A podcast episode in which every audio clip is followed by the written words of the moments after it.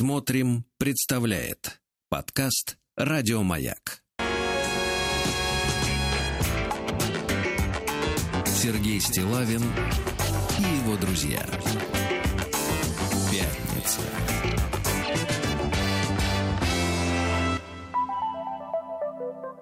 На лайте. Друзья мои, ну что же, сегодня у Владика скрипучее пятничное настроение. Вы слушали группу Rockets, э, э, композиция Apache. Да, так скрипят винтовые про. Французские, да-да-да. Да, доброе утро. Доброе. Да, ну что же, давайте начнем, что ли, друзья мои, сегодня э, с реакции нашего таганрогско-краснодарского поэта на текущие события. Нашего От. Виктора. Давайте. Да, Виктор теперь представляется таким образом. Собиратель сказок и легенд Юга России. Я смотрю, Виктор это плющит. Правда, легенду он черпает из федеральной радиостанции «Маяк», но не важно. А, отреагировал на э, что же? Ну на все отреагировал На сразу. Давайте, отреагировал. м, давайте прочтешь, про- прочтем мы. Мы. Четко надо выговаривать м, окончание в хорошем смысле. их заглатывать. Приемная нос. Народный омбудсмен Сергунец. Эпиграф такой из народной песни. Ой, пчелочка золотая, ой, что же ты жужжишь? Так. Жужжишь. Такую песню, видимо, пел кто-то в окружении. Ага. Да. Я на тренинг ходила, было лучше я там. И теперь все за мужем хожу по пятам. Мог е- мозг ему выношу, и на то есть резон, чтоб не чувствовал дома комфортных он зон. Вот зашла побухтеть и нарушить покой. Он, уткнувшись в подушку, отмахнулся рукой. От меня, как от мухи, прежде что-то скажу. На полу подскользнулась и лежу, не жужжу. Все по-прежнему вроде и обои, и вид. Но не чудик ушастый, то мой тигр возлежит. Чешет он грациозно через майку живот. Это не раздражает, а наоборот. Светит дыркой брутально его левый носок. Нежно тигра целую в лохматый висок. Отдохни, мой хороший, от трудов и забот. Вот тебе для начала пивко, бутерброд. Свой футбол посмотри, здесь один посиди. А на кухне сюрприз тебя ждет Аполлон. На ладонь и на пол смотрит мой Аполлон. Он чему-то весьма и весьма удивлен. Ну, прекрасно. Фантазии уже смелеют с каждым стихом. Что его плющит. Сергей Стилавин и его друзья.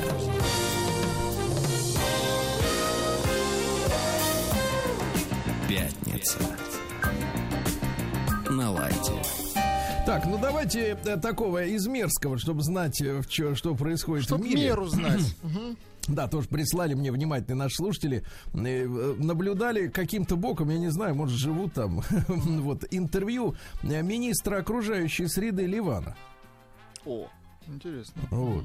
В принципе, надо подумать, Много, у нас, не, много кто ли у нас там сейчас... сред- среды окружающей в Да, кто Вот. у нас сейчас министр? Нет, там есть ливанский кедр, он, кстати, на флаге у них изображен. Ну, Мне кажется, он только на флаге остался. Хотя- Со средой-то все нормально. Так вот, просто наши обращают внимание люди. Бывший министр окружающей среды Ливана Виам Вахаб предложил главе государства Мишелю Ауну э, привести 10 тысяч российских или украинских женщин для возрождения секс-туризма в стране. Подождите, там процветал секс-туризм? Да, минуточку. Я, говорит, сказал, цитата, президенту Ливана, что если мы являемся э, страной вот этих услуг, то можем привлечь 10 тысяч российских или украинских женщин, сказал Вахаб в эфире местного э, телеканала. Он также добавил, что президент в, эфи- в эфи- в ответ вот так же гадко, как вы, рассмеялся. А речь-то идет о гадости, Как дорогой мне мой. вот теперь эту новость-то забыть-то, а? Нет, ну представляешь? Прием корреспонденции круглосуточно. Адрес стилавинсобакабк.ру У нас, по его мнению, не согласен. Это у нас на Украине. Фамилия Стилавин 2 Л. Отвратительная. А теперь хотел бы о хорошем. Слушайте, да, прислал мне вот такое письмо Илья Горячев.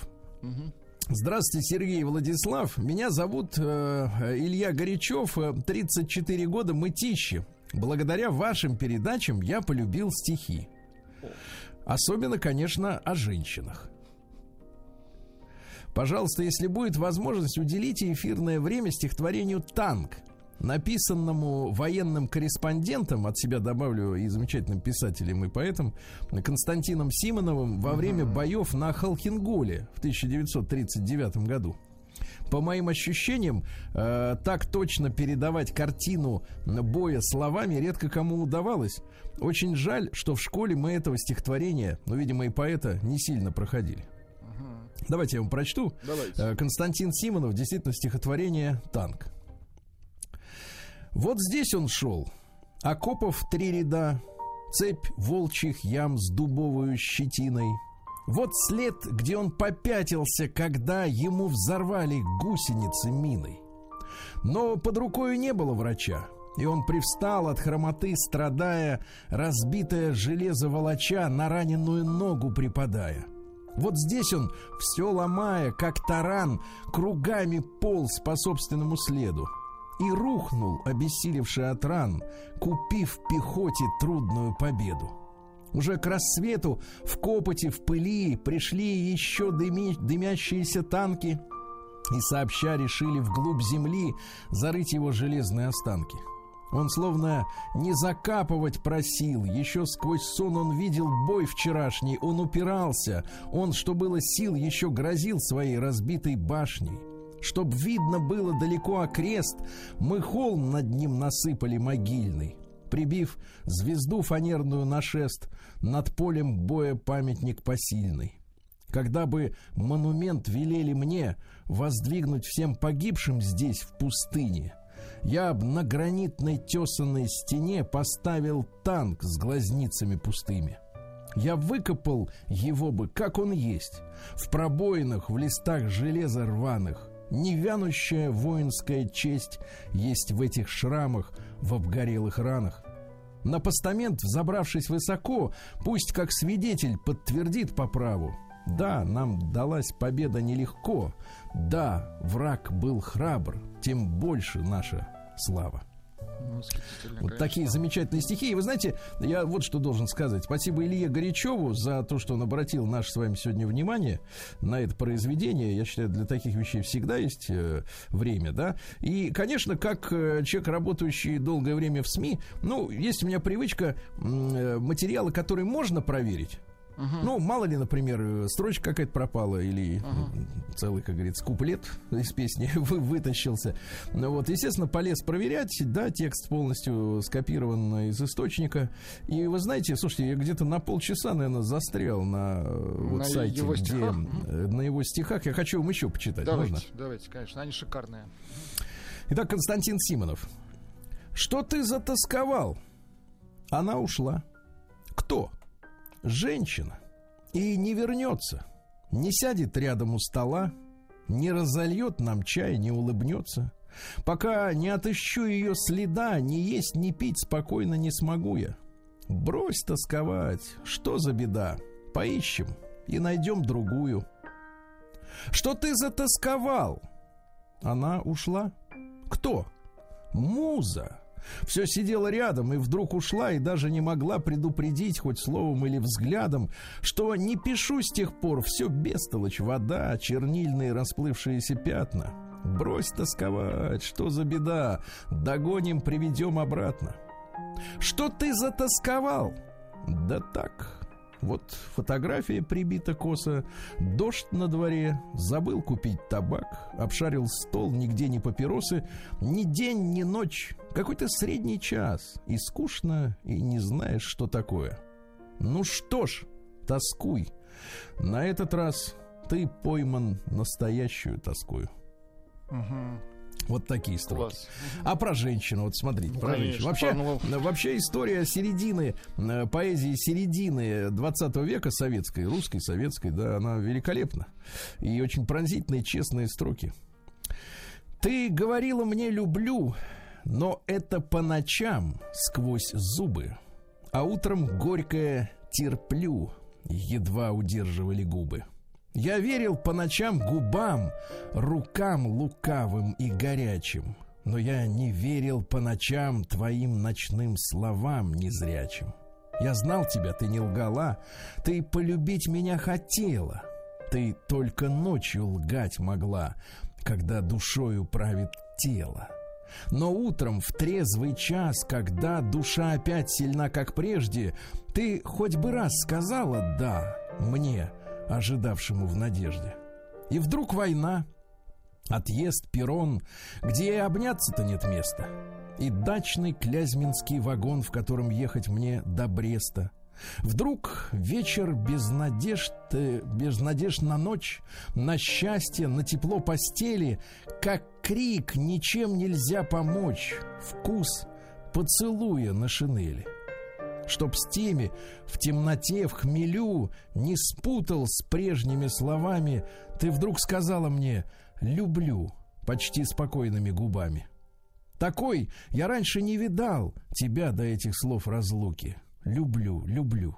Ночной вокзал. Холодные от горя руки. Ну, просто а? шикардос. Ну, еще одно. Давайте, давайте, за, давайте. так сказать, для, для полного ощущения. Может быть, доберетесь до э, счастья. книжки, да, или для, до интернета, почитайте для своего удовольствия, своей семье, детям. Мне хочется назвать тебя женой за то, что так другие не назвали. Что в старый дом мой, сломанный войной, ты снова гостьей явишься едва ли. За то, что я желал тебе и зла, за то, что редко ты меня жалела, за то, что просьб не ждя моих пришла ко мне в ту ночь, когда сама хотела. Мне хочется назвать тебя женой не для того, чтобы всем сказать об этом, не потому, что ты давно со мной по всем досужим сплетням и приметам. Твоей я не тщеславлюсь красотой, ни громким именем, что ты носила — с меня довольно нежной, тайной, той, что в дом ко мне неслышно приходила. Сравняться в славе смертью имена, и красота, как станция минует. И, постарев, владелица одна себя к своим портретам приревнует. Мне хочется назвать тебя женой за то, что бесконечно дни разлуки, что слишком многим, кто сейчас со мной, должны глаза закрыть чужие руки — за то, что ты правдивую была. Любить мне не давала обещания, и в первый раз, что любишь, солгала в последний час солдатского прощания. Кем стала ты, моей или чужой, отсюда сердцем мне не дотянуться. Прости, что я зову тебя женой по праву тех, кто может не вернуться. Вот Просто такая история, ребята. Угу. Вот такая Спасибо история. Вам. Константин Тимонов.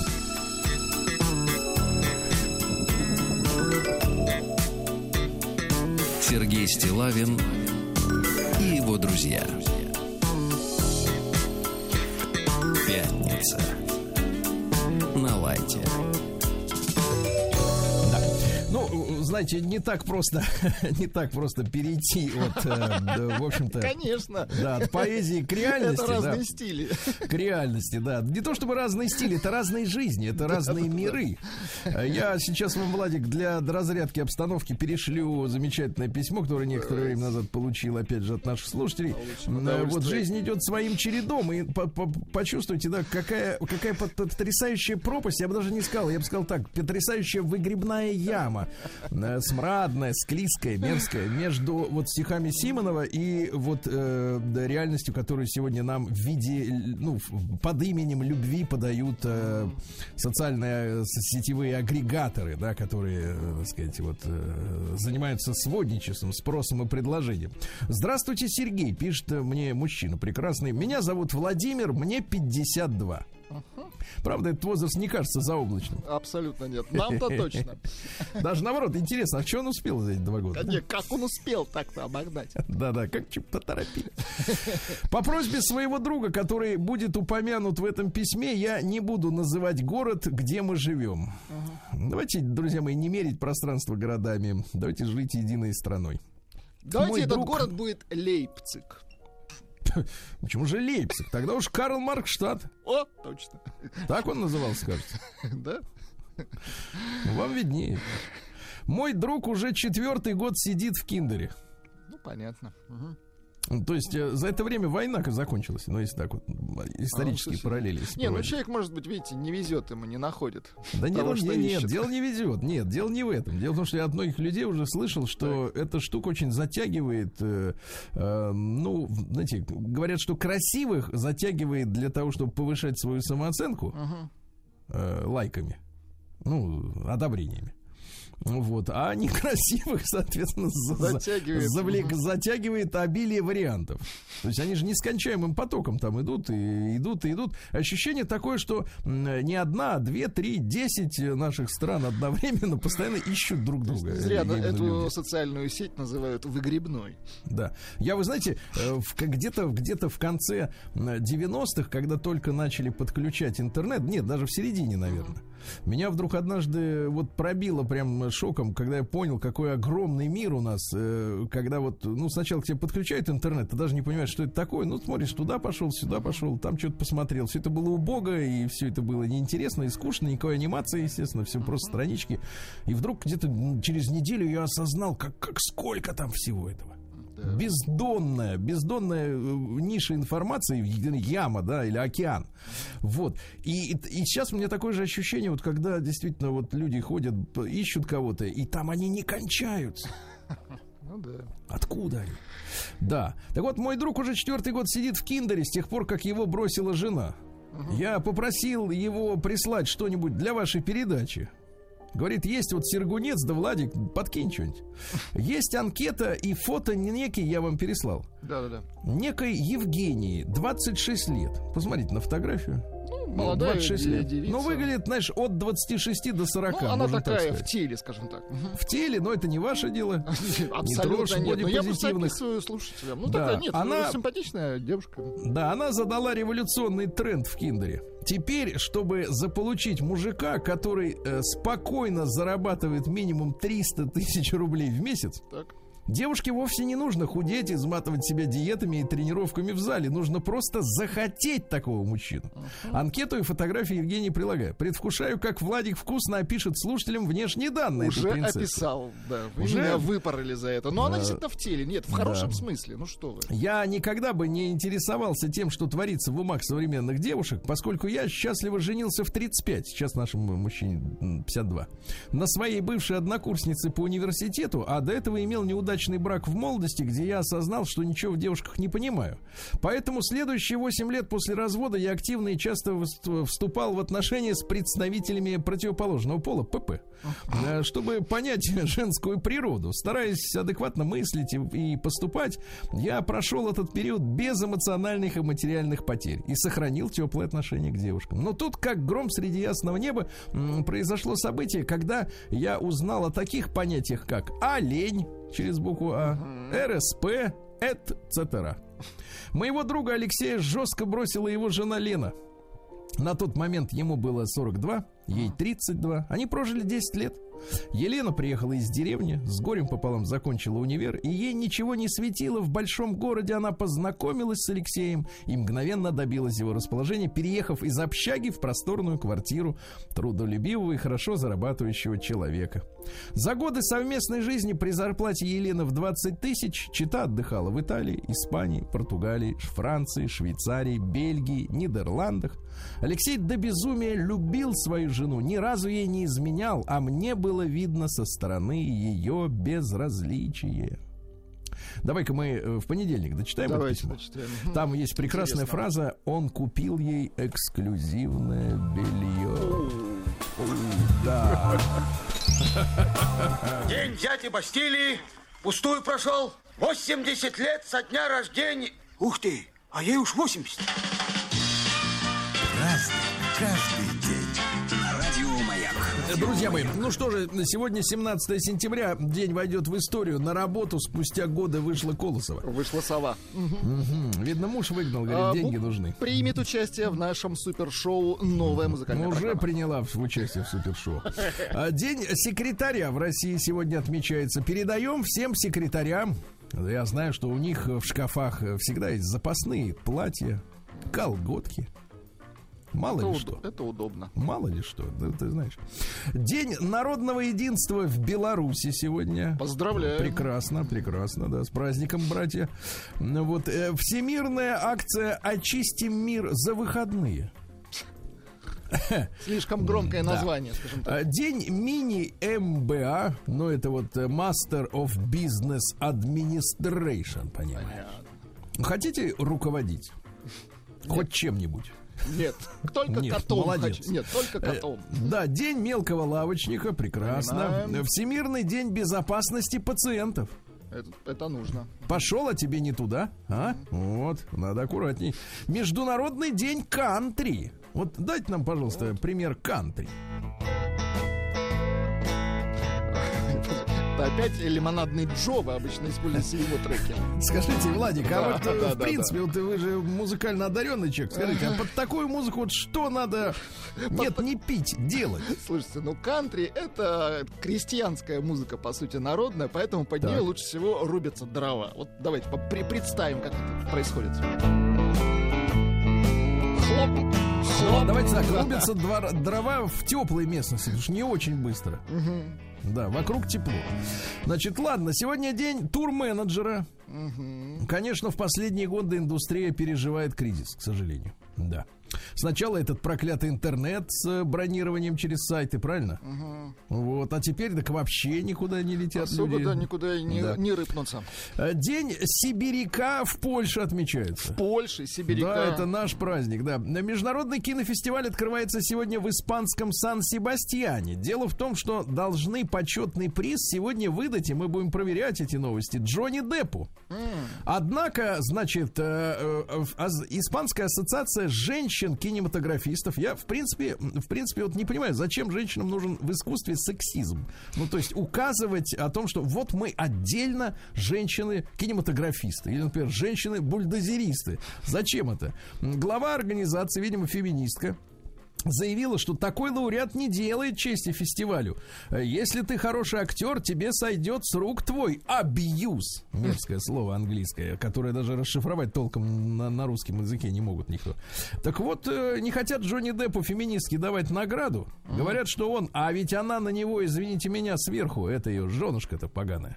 Понимаешь? Вот. Отвратительно. согласен. Фестиваль в Пьемонте сегодня, фестиваль сыра в городе Бра.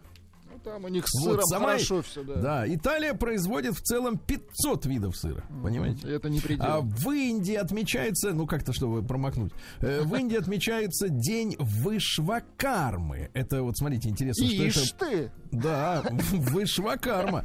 Это божество-ремесленник и, и одновременно божественный архитектор богов. То есть он делает других богов. Производит богов. Да, Круто. богоделец. Вот, я бы так ничего сказал, да. А, День осведомленности о сотрясении мозга. Так вот ходишь, а он у тебя, может, и не, а не мужики порядке. не знают. Да. День под названием «Время вышло». Хорошо. Вот. День разговоров с городом. Ну, это кому не с кем больше поговорить. День щекотунчиков сегодня отмечается. Да. Но это, в принципе, распространенный праздник. Абсолютно. Очень такой базовый, я бы сказал. Ну и праздник острых вил сегодня отмечается. Ну, это крестьянский, да, правильно? Ну, конечно, крестьянский. А какой еще? Разный, каждый день. Радио Маяк. Ну и некоторым барам памятен. Вот, да, да. Ну что же, э, в этот день у нас э, в 1735-м Жан-Жозеф Мерлин родился. Мерлен, скорее. Э, Бельгийский музыкант и механик-изобретатель, который придумал роликовые коньки. Ну и помните, на презентации он ехал, играл на скрипке, врезался в зеркало и весь изрезался. Ужас какой. Ужас, да, согласен. Ужас.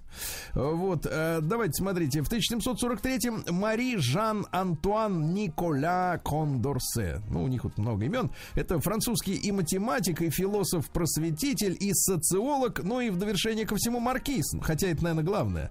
Так вот, э, был описан так называемый парадокс Кондорсе. Случай нетранзитивности выбора, если есть три варианта. Это вот переведите для, опять А же, вот крестьянства. заключается этот парадокс в следующем, что если у вас более двух альтернатив, Сейчас вот как раз выборы начались, Более там двух. много Ну, сейчас это да? не политическая реклама, товарищи. Так, это, это, это не принцип. реклама, это просвещение, это, Это- да, это другое. принцип действия. Это другое, надо так говорить. Другое. Так вот, если две альтернативы и более, так сказать, двух избирателей, э, то коллективная ранжиро- ранжировка, то есть рейтинг, да, альтернатив может быть цикличной, а не транзитивной. Да, стало еще Понимаю. хуже. Мгм. Вот, стало еще хуже, согласен. Лучше вообще было не начинать. Согласен. Э, В 1793 во Франции принят закон о подозрительных. О, хорошо. Потому что вокруг есть неблагонадежные, да, да. В 1832 наш замечательный Сергей Петрович Боткин, знаменитый наш терапевт, основоположник научной медицины в России. Папа у него был крупнооптовым торговцем, соответственно, купцом первой гильдии. Вот, у него отца было 25 детей в двух браках, представляете? Раньше было время, 20. да. Да, да, да, да, да. Вот, э, они все стали знаменитыми. Среди братьев э, Боткина есть литераторы, живописцы. Э, Значит, одна из племянниц была замужем за поэтом Фетом. За поэтом Фетом, уже в рифму, да, уже поэтическая история. А Другая за подлецом Гучковым. Этот октябрист, который расшатывал самодержавие и порядок в стране. Вот. Ну, что касается Боткина, то, ну, гениальный человек и стоял у истоков, во-первых, женского медицинского образования. Сейчас дошли до того, что, в принципе, в медицине вообще большинство женщин. Мгм. А начал Боткин. Вот, Да, да. умница. Но, в- но хирурги, как мы помним, мужики в основном, хирурги. Это нам говорили, по крайней мере. Ну, в там есть свои как бы тонкости. Иногда Нюансы, нуж- да. нужна мужская сила. Извините за Да, перекусить, что ли. Да, да. да. В 1900, 1854 Джордж Бьюик, это шотландский автопромышленник, создатель марки Бьюик. Некогда очень дорогая марка, а сейчас это, в принципе, в Америке Бьюиком называют, я, так понимаю, что продукцию, которая в Европе продавалась под брендом Opel. М. Потому что после войны Opel купил General Motors, и вот э, в Америку они поставляли машины со своих заводов уже под брендом Buick. Ну, у них там так называемый бренд-инжиниринг, то есть манипуляции этими шильдиками. Вот. М, В 1857-м Константин Эдуардович Циолковский, наш мыслитель, вы понимаете? Наш. А ведь он был пан-психистом. Это как? Он, э, по- по- по- попробуйте здесь не, за- не запутаться. Так, давайте. Он давайте. утверждает, что всякая материя обладает чувствительностью, то есть способностью психически ощущать приятное и неприятное. Всякая материя, Любая, заметьте. то есть камень, бетон. Кроссовок, да. Различна лишь степень, а чувствительность уменьшается от человека к животным и далее, но вовсе не исчезает, понимаете? То есть можно и камню объяснить, Ну, чё это как. вот японская философия. У них тоже все живое. а пан-психическая. Хорошо, да-да-да. хорошо. Вот, и цитаты из Циолковского. У него много мыслей замечательных. Смерть, давайте вот так, Так. есть одна из иллюзий слабого человеческого разума. Ее нет, потому что существование атома в неорганической материи не отмечается памятью и временем. Э, Последнего, то есть времени как бы вообще нет. Множество же существований атома в органической форме сливаются в одну субъективно непрерывную и счастливую жизнь. Счастливую, так как иной нет. Но я, кстати, с этим согласен. В атомном смысле смерти нет, конечно. Электроны Конечно. продолжают там ш- Давайте ш- так, атомом бессмертны. Да, да, да. Вот точно. и все. Да. Джон Кризи в 1908 году, американский писатель, 600 детективных романов под 28 псевдонимами Чувствую, написал. деньги были нужны, товарищи, да? Да, псевдонимы следующие. Энтони Мортон, Майкл Холидей, Джереми Йорк, Норман Дин, Питер Ментон, Патрик Джилл. Почитайте. Прекрасно. А вот в 1908 году, к сожалению, сегодня произошла первая жертва, первая авиакатастрофа с жертвой. Вот с именем братьев Райт она связана. По заказу армии братья сконструировали двухместный биплан. Один летит, другой кидает, да? М, Вот и во время первого испытательного полета управлял самолетом Орвилл Райт, один из братьев. Пассажиром был лейтенант Томас Селфридж. И во время полета Разрушился пропеллер, к сожалению, и аэроплан спикировал вниз с высоты 50 метров. Райт был тяжело ранен, а лейтенант вылетел и совсем погиб. Ну, Вот жаль. понятно, печально. Да. Вот, а в 1916 году родился Юмжагин Цеденбал. Цеденбал уже попроще, да? Моя Э, матушка, Бывший... кстати, его видела. Он, представляете, Кто? э, моя матушка. Э, Так. Он приезжал на госдачу в Сочи в 80-х годах. А ведь это нельзя рассказывать. Почему? Подписку Сейчас уже, сейчас уже можно. Нет ни Циденбала, Ну, короче говоря, э, там у них какая история-то, что Юм Жагин это отчество, Так. Цеденбал это имя, а фамилии в, в Монголии в социалистическое время были отменены, понимаете? То есть это Иван Иванович. Ну, понятно. Фактически, да. А, вот, ему в Советском Союзе подобрали хорошую, замечательную супругу э, Анастасию Ивановну Филатову. Частенько он он бывал, познакомился да-да-да. на учебе в Москве, но она всячески ему помогала работать на благо монгольского народа. Прекрасный товарищ. Замечательно, да. А, в 1922 году родился Агастиньо Нето. Это ангольский поэт и през- первый президент Анголы. Его сконч- он скончался, к сожалению, в Москве в 79 году от антон- а, онкологии, да? Ну вот, давайте, но еще и президент-поэт. Это не Ну, так часто давайте. встречается. Вот бывает президент-киноактер, как в Да, Америке. бывает Да. э, Бывает- президент-диктатор, да? А вот это поэт. Давайте, конечно. Ну, В Африке такие все. Вот, Почти. правильно, вы молодец. Я чувствую, куда вы. В Африку Так. клоните. Конечно. Розы в твой день рождения, красные по утру, синие в полутьме, нежность и доброта, запах живой земли, розы. В твой день рождения, музыка лепестков, радость и аромат, розы в твой день рождения. Снова пришла ко мне страсть, зазвенела кровь, тысячезвездный свет, розы в твой день рождения. Алый густой закат, солнце, зеленый блеск сонной большой луны, розы в твой день рождения. А? Ну, это понятно, по, по перевод э, со Суахили, но тем не менее, так сказать, красиво ведь, да? Очень красиво. Да. Хэнк Уильямс в 23-м году, американский как раз кантри-исполнитель, А из-за которого... Давайте. Давайте опять колем дрова на зиму. Давайте. Вот как колятся дрова в Нет, Америке. нет, Володь, неправильный образ. Не колем, а пилим. Да. Отвратительная музыка. Культура. Друзья мои, э, ровно 90 лет тому назад, в 1931 публике продемонстрировали первую пластинку, известную уже э, нам, э, LP, Long Play, да, со скоростью 33,1 треть. Ну, здорово вот эти пластинки. М, Но представляете, вот нам всегда говорили, да, особенно в 90-е любили говорить, капитализм это там, где изобретения сразу же внедряются в жизнь, потому что новая, свежая идея, она Тут же, тут находит же, да, своего потребителя. да. Через 17 лет начали производить. Через 17 война прошла уже. То есть придумали пластинку, они такие, посмотрим.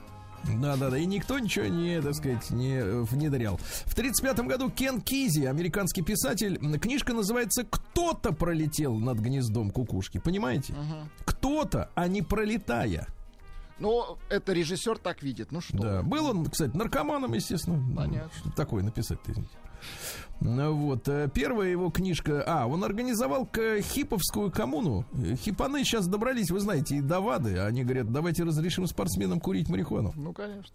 Вот. А тогда это были как бы хиппи называлось. А, под названием «Веселые проказники». По-английски, знаете как?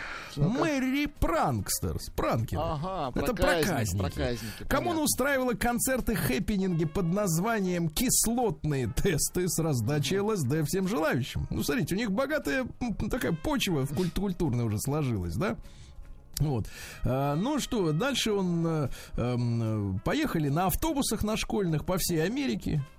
Там все укурились, э, так сказать, упились. э, Вот. Потом его арестовали, наконец, за наркоту в 65 году. Он бегал от правосудия долго. Потом его освободили, потом он написал свою книжку. Ну, все понятно. Э, Кто смеяться разучился, тот опору потерял, говорил он. Так. Хорошо. Изо всех зверушек баба самая развесисто ухо. Ай-яй-яй-яй. Ай-яй-яй-яй-яй, Нельзя. согласен, не со- то есть не согласен.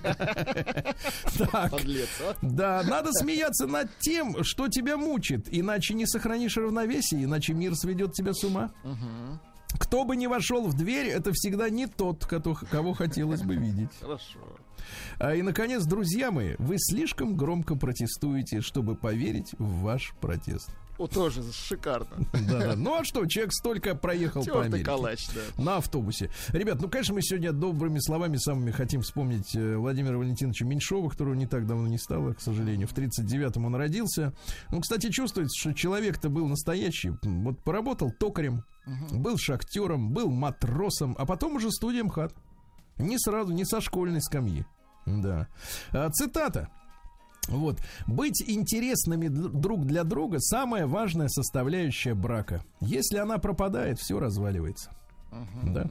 Запомните, девчонки, если хотите замуж. вот что надо.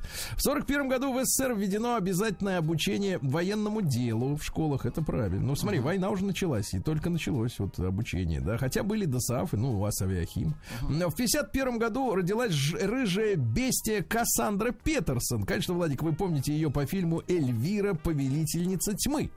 Ну, что-то такое помнишь, древнее. Такая, с волосами черными, правда, есть uh-huh. черный парик надели. Ну и вообще такая горячая, так сказать, бабенка. Э, сразу после выпуска школы в 17 лет отправилась в Лас-Вегас, стала шоу-герл в казино Дюны, uh-huh. и она попала в книгу рекордов Гиннесса как самая молодая участница. А в начале 70-х переехала в Италию, там познакомилась с Федерико Феллини в кабаке.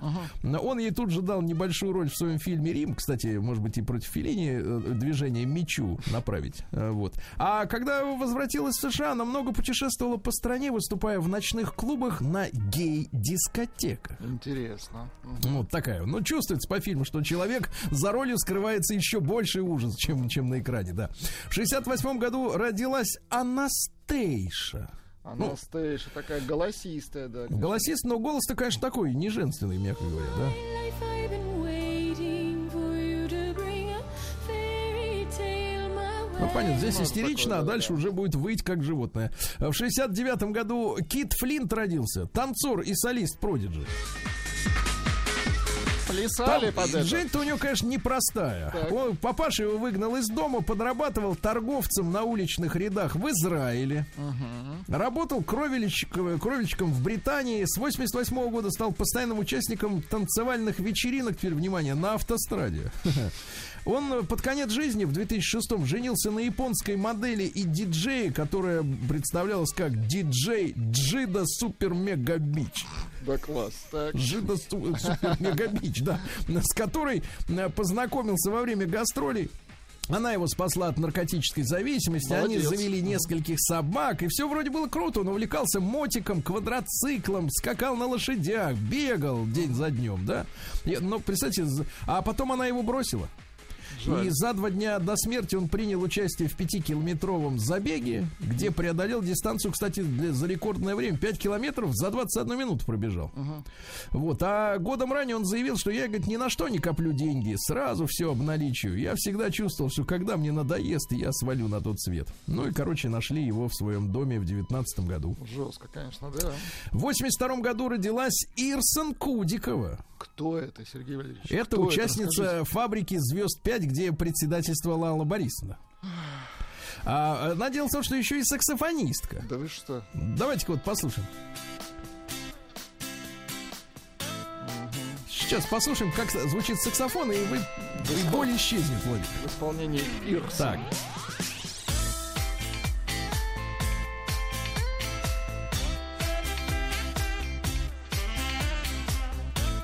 Ну, вам же такое нравится. Ну, ну можете выключать. Не, такое ну, кстати говоря, в 15 лет стала солисткой группы под названием «Дети винила», которую поддерживал Александр Цикало.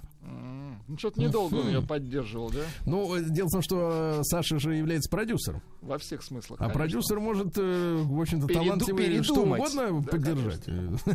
Было бы что поддержать. А продюсер найдется.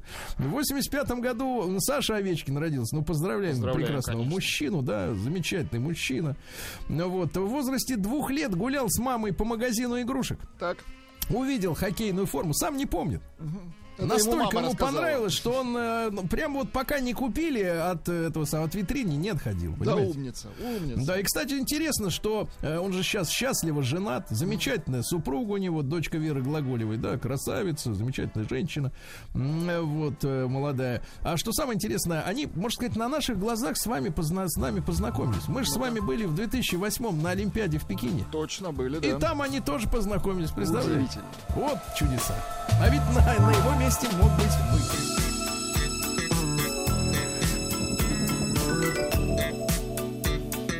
Сергей Стилавин и его друзья. Пятница. На лайте. Что ж, товарищи, погодка не балует и не балует. Не балует, точно. Вот, не балует. В Москве плюс 8, а следующей-то ночью будет 0, Владик. Ты ночью никуда не выходи, Никуда. Я обычно это я выхожу каждую ночь выхожу. А что Да. Омск? А в Омске курорт плюс 13. Да. Тоже лучше не выходить. Нет, нет, да бывало и выйдешь в Омск. Погулять.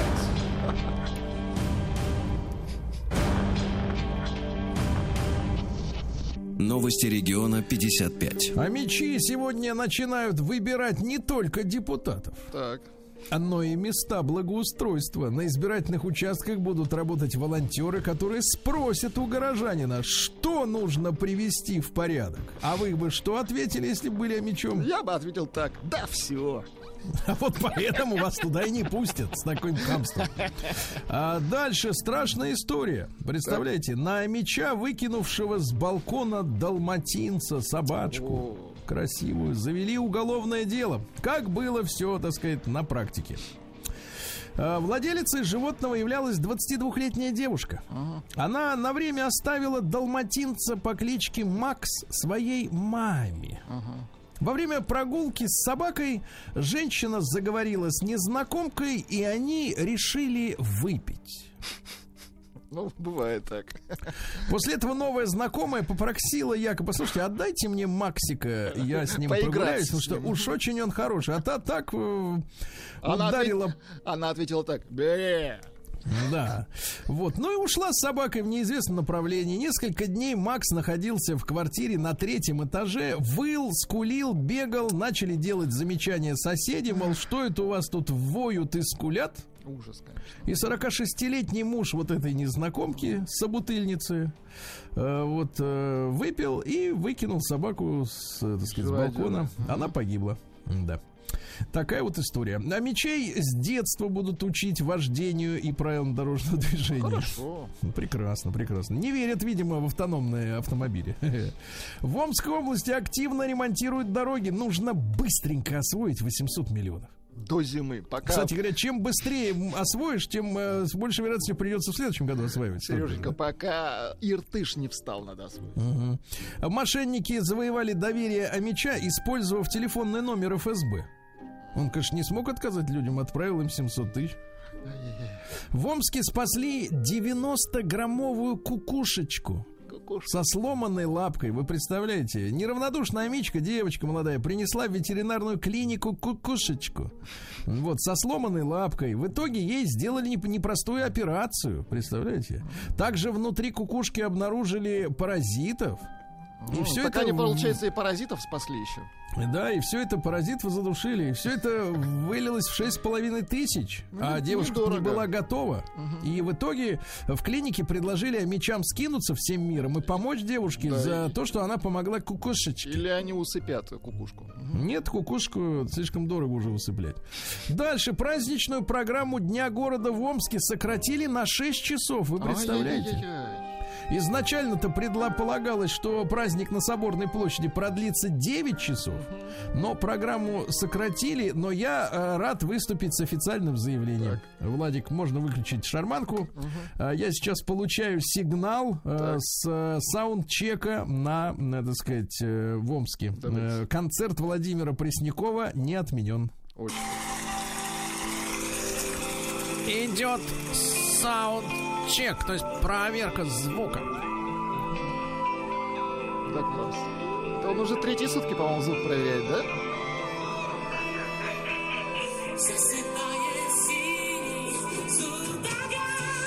Ну, спасибо. Проверил. Да, ну прекрасно. Звук отличный в Омске будет. Дальше. После ковида мечи массово жалуются на тревогу и депрессию.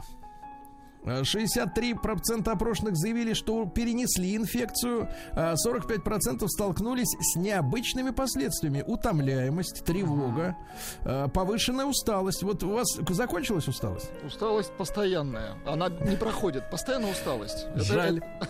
Жаль. Перейдем Жаль. к новостям. Да. Вообще, я так устал. Так жалко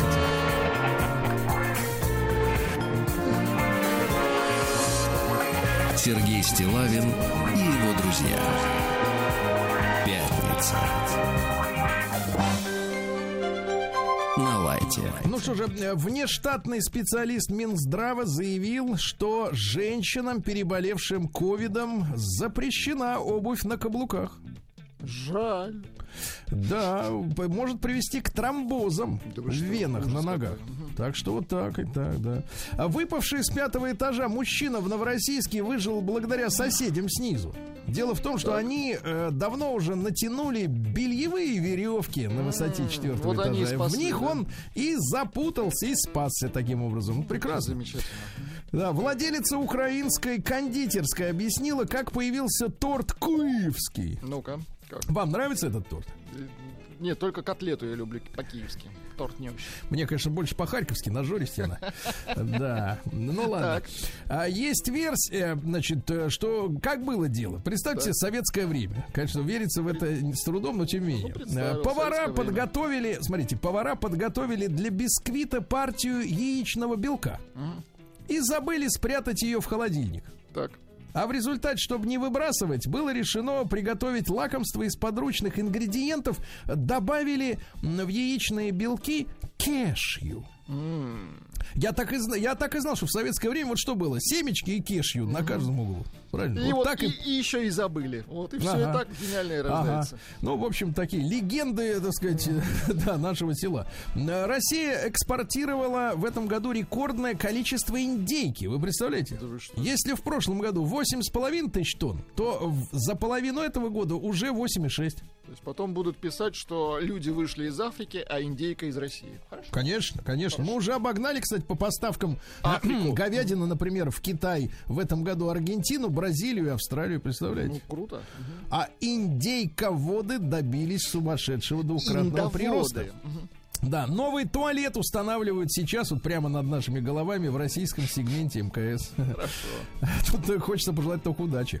А, Егор Крид э, заявляет, что удаляет свой YouTube канал, на- у которого 5 миллионов подписчиков. Кто обидел Егора?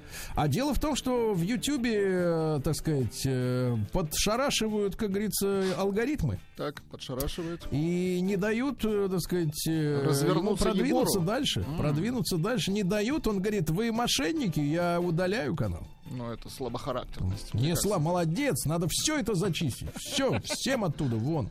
Э, Россияне отказываются брать одежду на прокат. Ну что такое? Не готовы к этой, к инклюзивности, не готовы. Отказываются, заставим, конечно. Ага, отключим газ.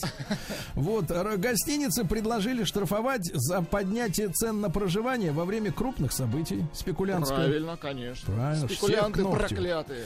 В Минздраве России заявили, что за последние 12 лет снизилось потребление алкоголя.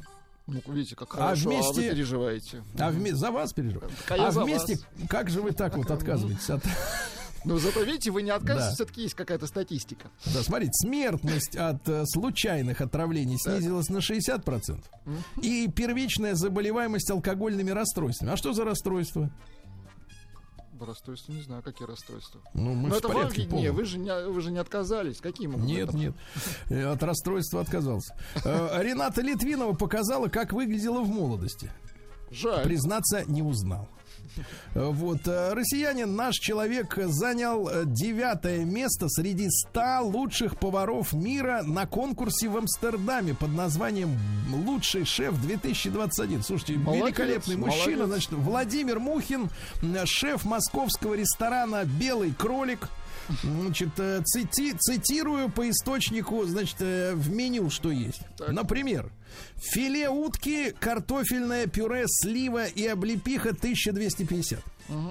Сибасик, печеный с четверговой солью, спаржей, черешня 690. Да недорого. Мгм, В принципе, жить можно. Конечно. Десерт. Э, домашнее мороженое с земляникой Так и 870. называется. Э, так. Да-да-да-да-да. А, Варенье 390. Да, класс. Да, класс. Дальше. Э, Владимир Машков оценил появление Бузовой на театральной сцене.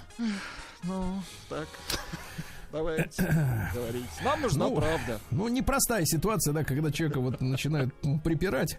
А, Машков напомнил, что в книге Василия Топоркова, это педагог Олега Табакова, Так, так. а, под названием, книга называется «Станиславский на репетициях», упоминается режиссерский дебош э, в 50-е годы, когда экспериментировали Мейерхольд, Вахтангов и Таиров.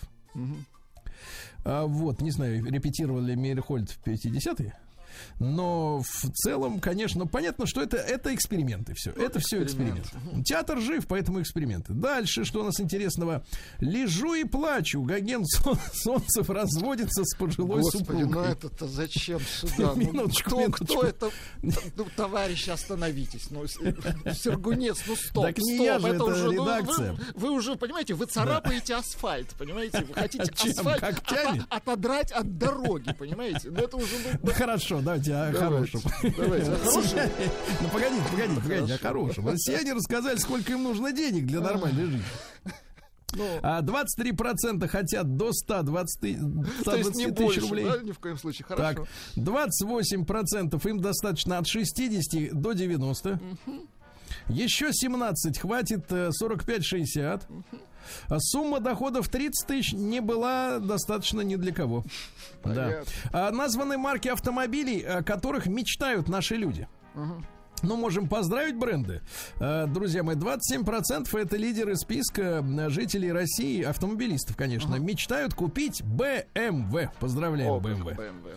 Э, С большим отрывом отстает э, только с 18% Audi, с 16% у Mercedes-Benz, 15% мечтают о Lamborghini. На первом месте BMW, напомню, ребят. Ну, немцы впереди. Да, впереди, впереди других немцев, скажем прямо, да. Хорошо. А Вот. А Что еще хорошего? В России ожидается рекордный урожай плодов и ягод. Это хорошо. Ну и, наконец, физиогномист объяснил мимику Саакашвили асимметрии лица. Ну, если по-нашему, то рожа кривая, правильно? Так, по-простому. Ну и, наконец, собаку, которая потерялась в Домодедово, помните, искали? Да-да-да. Ну, Собака убежала. А, Прибежала на запах хозяйки. Видимо, сильный запах. У хозяйки наверняка. Мощный. Наука и жизнь. А чем вам Гоген-то не понравился? Новый Сильный был. запах от него. Да, Мощный. понятно. Ученые предсказывают глобальный дефицит из-за изменений в климате э, кофе, сахара, риса, кукуруза э, и сои. Представляете? Мгм. Хорошо. Это к концу века. К концу века. Вам хватит. А, Но э, наиболее не опти- хватит. оптимистичные показатели у пшеницы. Объемы пшеницы могут вырасти на 14%. Отлично. Вот, ученые придумали самособирающийся полупроводник. Ты его выспал, а он собрался. Да правильно? класс. Соберись, тряпка. Ну вот, э, в Калининградской области нашли настольную игру римских легионеров во время строительства дороги. Не- Неужели нарды? Нет, игра называется Лудус Лан... Извините, Латрункулорум. Да, классное название. Еще раз. а, Лантулкуро... Лантулкулорум, извините. Игра похожа и на шашки, и на шахматы, на все. В аккуратном мешочке кости сложены, все, вот как будто вчера положили. В мешочке кости. А, Хорошо. дальше, Владик, я за тебя волнуюсь. Заражение токсоплазмозой способствует развитию у людей психозов, а заражаются от котов. Вы не чувствуете, что стали психологами? Нет, я чувствую, что становлюсь лучше. Понимаете, вот когда Да. прихожу к вам утром, становлюсь хуже. А Лучше коту, люди когда становятся прихожу, только от денег, вы лучше. же знаете. Да. А кошек не успокаивают пахнущие хозяином вещи, если его нет долго дома. Не успокаивают. Ученые советуют держаться при просмотре фильмов ужасов за руки, а при просмотре фильмов для взрослых как держаться? За ноги. За кровать надо держаться. Так. Врачи предла... А вот это хорошая новость, товарищи. Давайте сейчас послушаем музыкальный фрагмент. Давайте. Врачи предложили лечить эпилепсию музыкой Моцарта. Э, Соната Моцарта для двух фортепиано, они, так сказать, стоят друг напротив друга. Э, Ре мажор, номер К448. Давайте чуть-чуть послушаем, Любезно, да? Достаточно, кстати, слушать от 30 до 90 секунд. Всего произведение 20 минут. Вот, но мы послушаем, давайте, секунд 10. Такая Хорошо? демо-версия. Мгм.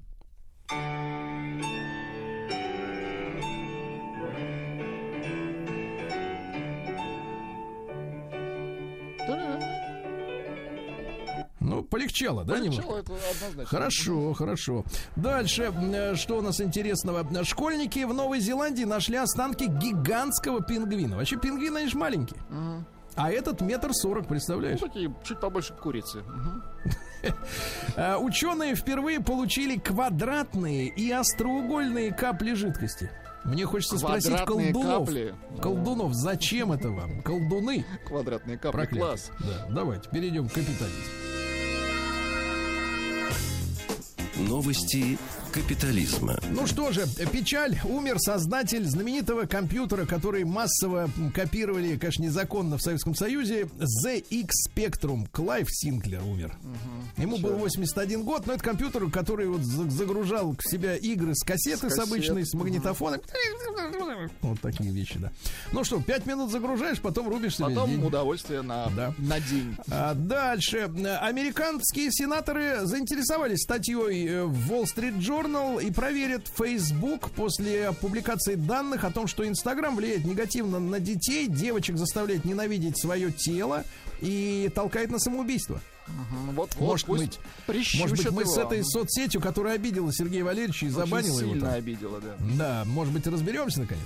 В Нью-Йорке, я вот за. В Нью-Йорке потребовали выключить свет в небоскребах из-за сотен разбивающихся о стекла птиц, которые летят на свет, как мотыльки, представляете? А Трамп предупредил, что через три года США закончится. Ну, как раз его, видимо, изберут, Хорошо. наконец, на второй срок. А, дальше. А, дом игрока Челси ограбили, пока ребята играли с «Зенитом», но были уверены, что его дома нет, он на поле был. Так Смотрели трансляцию. «Зенита» кто-то, Да. они же знали, что будет играть. Вот женщина выяснила, что ее гинеколог является ее же отцом, совравшим ее матери, что взял материал у какого-то анонимного донора. Сам взял свой собственный материал. Грязище-то. ага. Вот. А главный врач США отверг подозрение Ники Минаж об опухших тестикулах после вакцинации. М, Продолжается скандал. А, вот. Ну еще что интересно, Трамп рассказал, как вести себя с русской женой. Он отдавал интервью, вот, так сказать, э, и сказал, что невозможно переспорить русских. Говорит, э, вот, э, русские очень упрямые, но еще и очень умные. Видите, какие комплименты раздают товарищ. Э, Отец подал в суд на учительницу, которая остригла дочери волосы в школе. Э, Сначала девочки отрезали с одной стороны волосы в школьном автобусе хулиганы. А на следующий день вторую половину отрезала учительница. Ну, Какой чтобы как для а. симметрии, да? Вот. Ну и, наконец, мужчина убил э, карпа, стоившего миллионы рублей, э, чтобы отомстить бывшей э, жене и сел в тюрьму в Уэльсе на 16 месяцев. Убил карпа. Убийца. Карпуша, ты на руки-то его посмотри. Вообще вкусно? Карп птиной пахнет.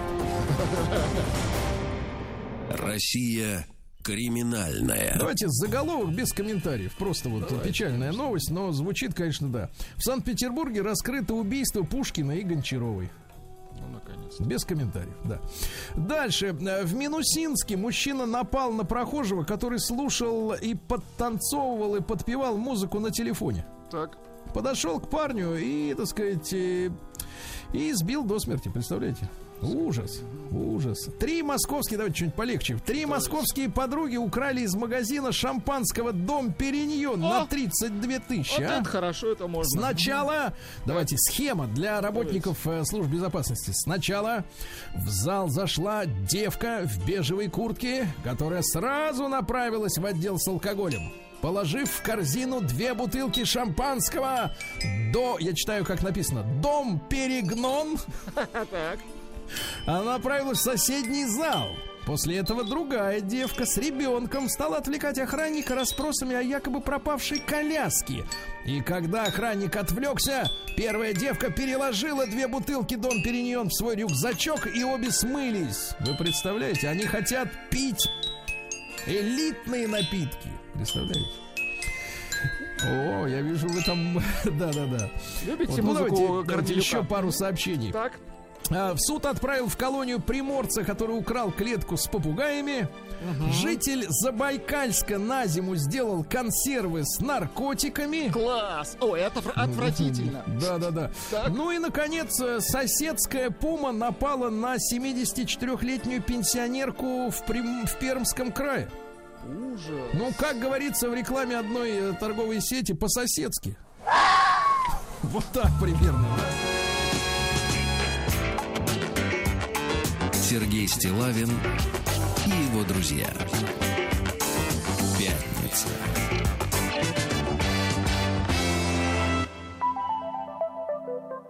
На лайте. Ну что ж, товарищи, у нас наступают как бы выходные. Есть возможность э, задуматься о личной жизни. У многих она устроена, правда?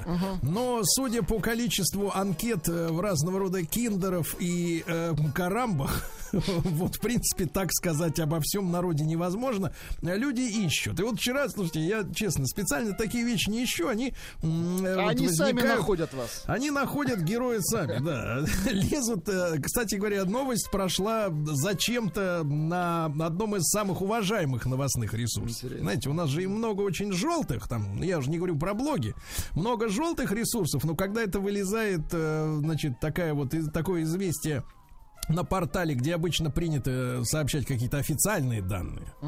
Э, Вот. Тут как бы невольно задумаешься. Значит, важно. Значит, важно. Значит, имеет значение для широких э, слоев населения. Ну, тут речь идет о конкретных людях. Я э, признаюсь вам, что я вчера на эту тему накатал уже пост у себя э, в соцсетях.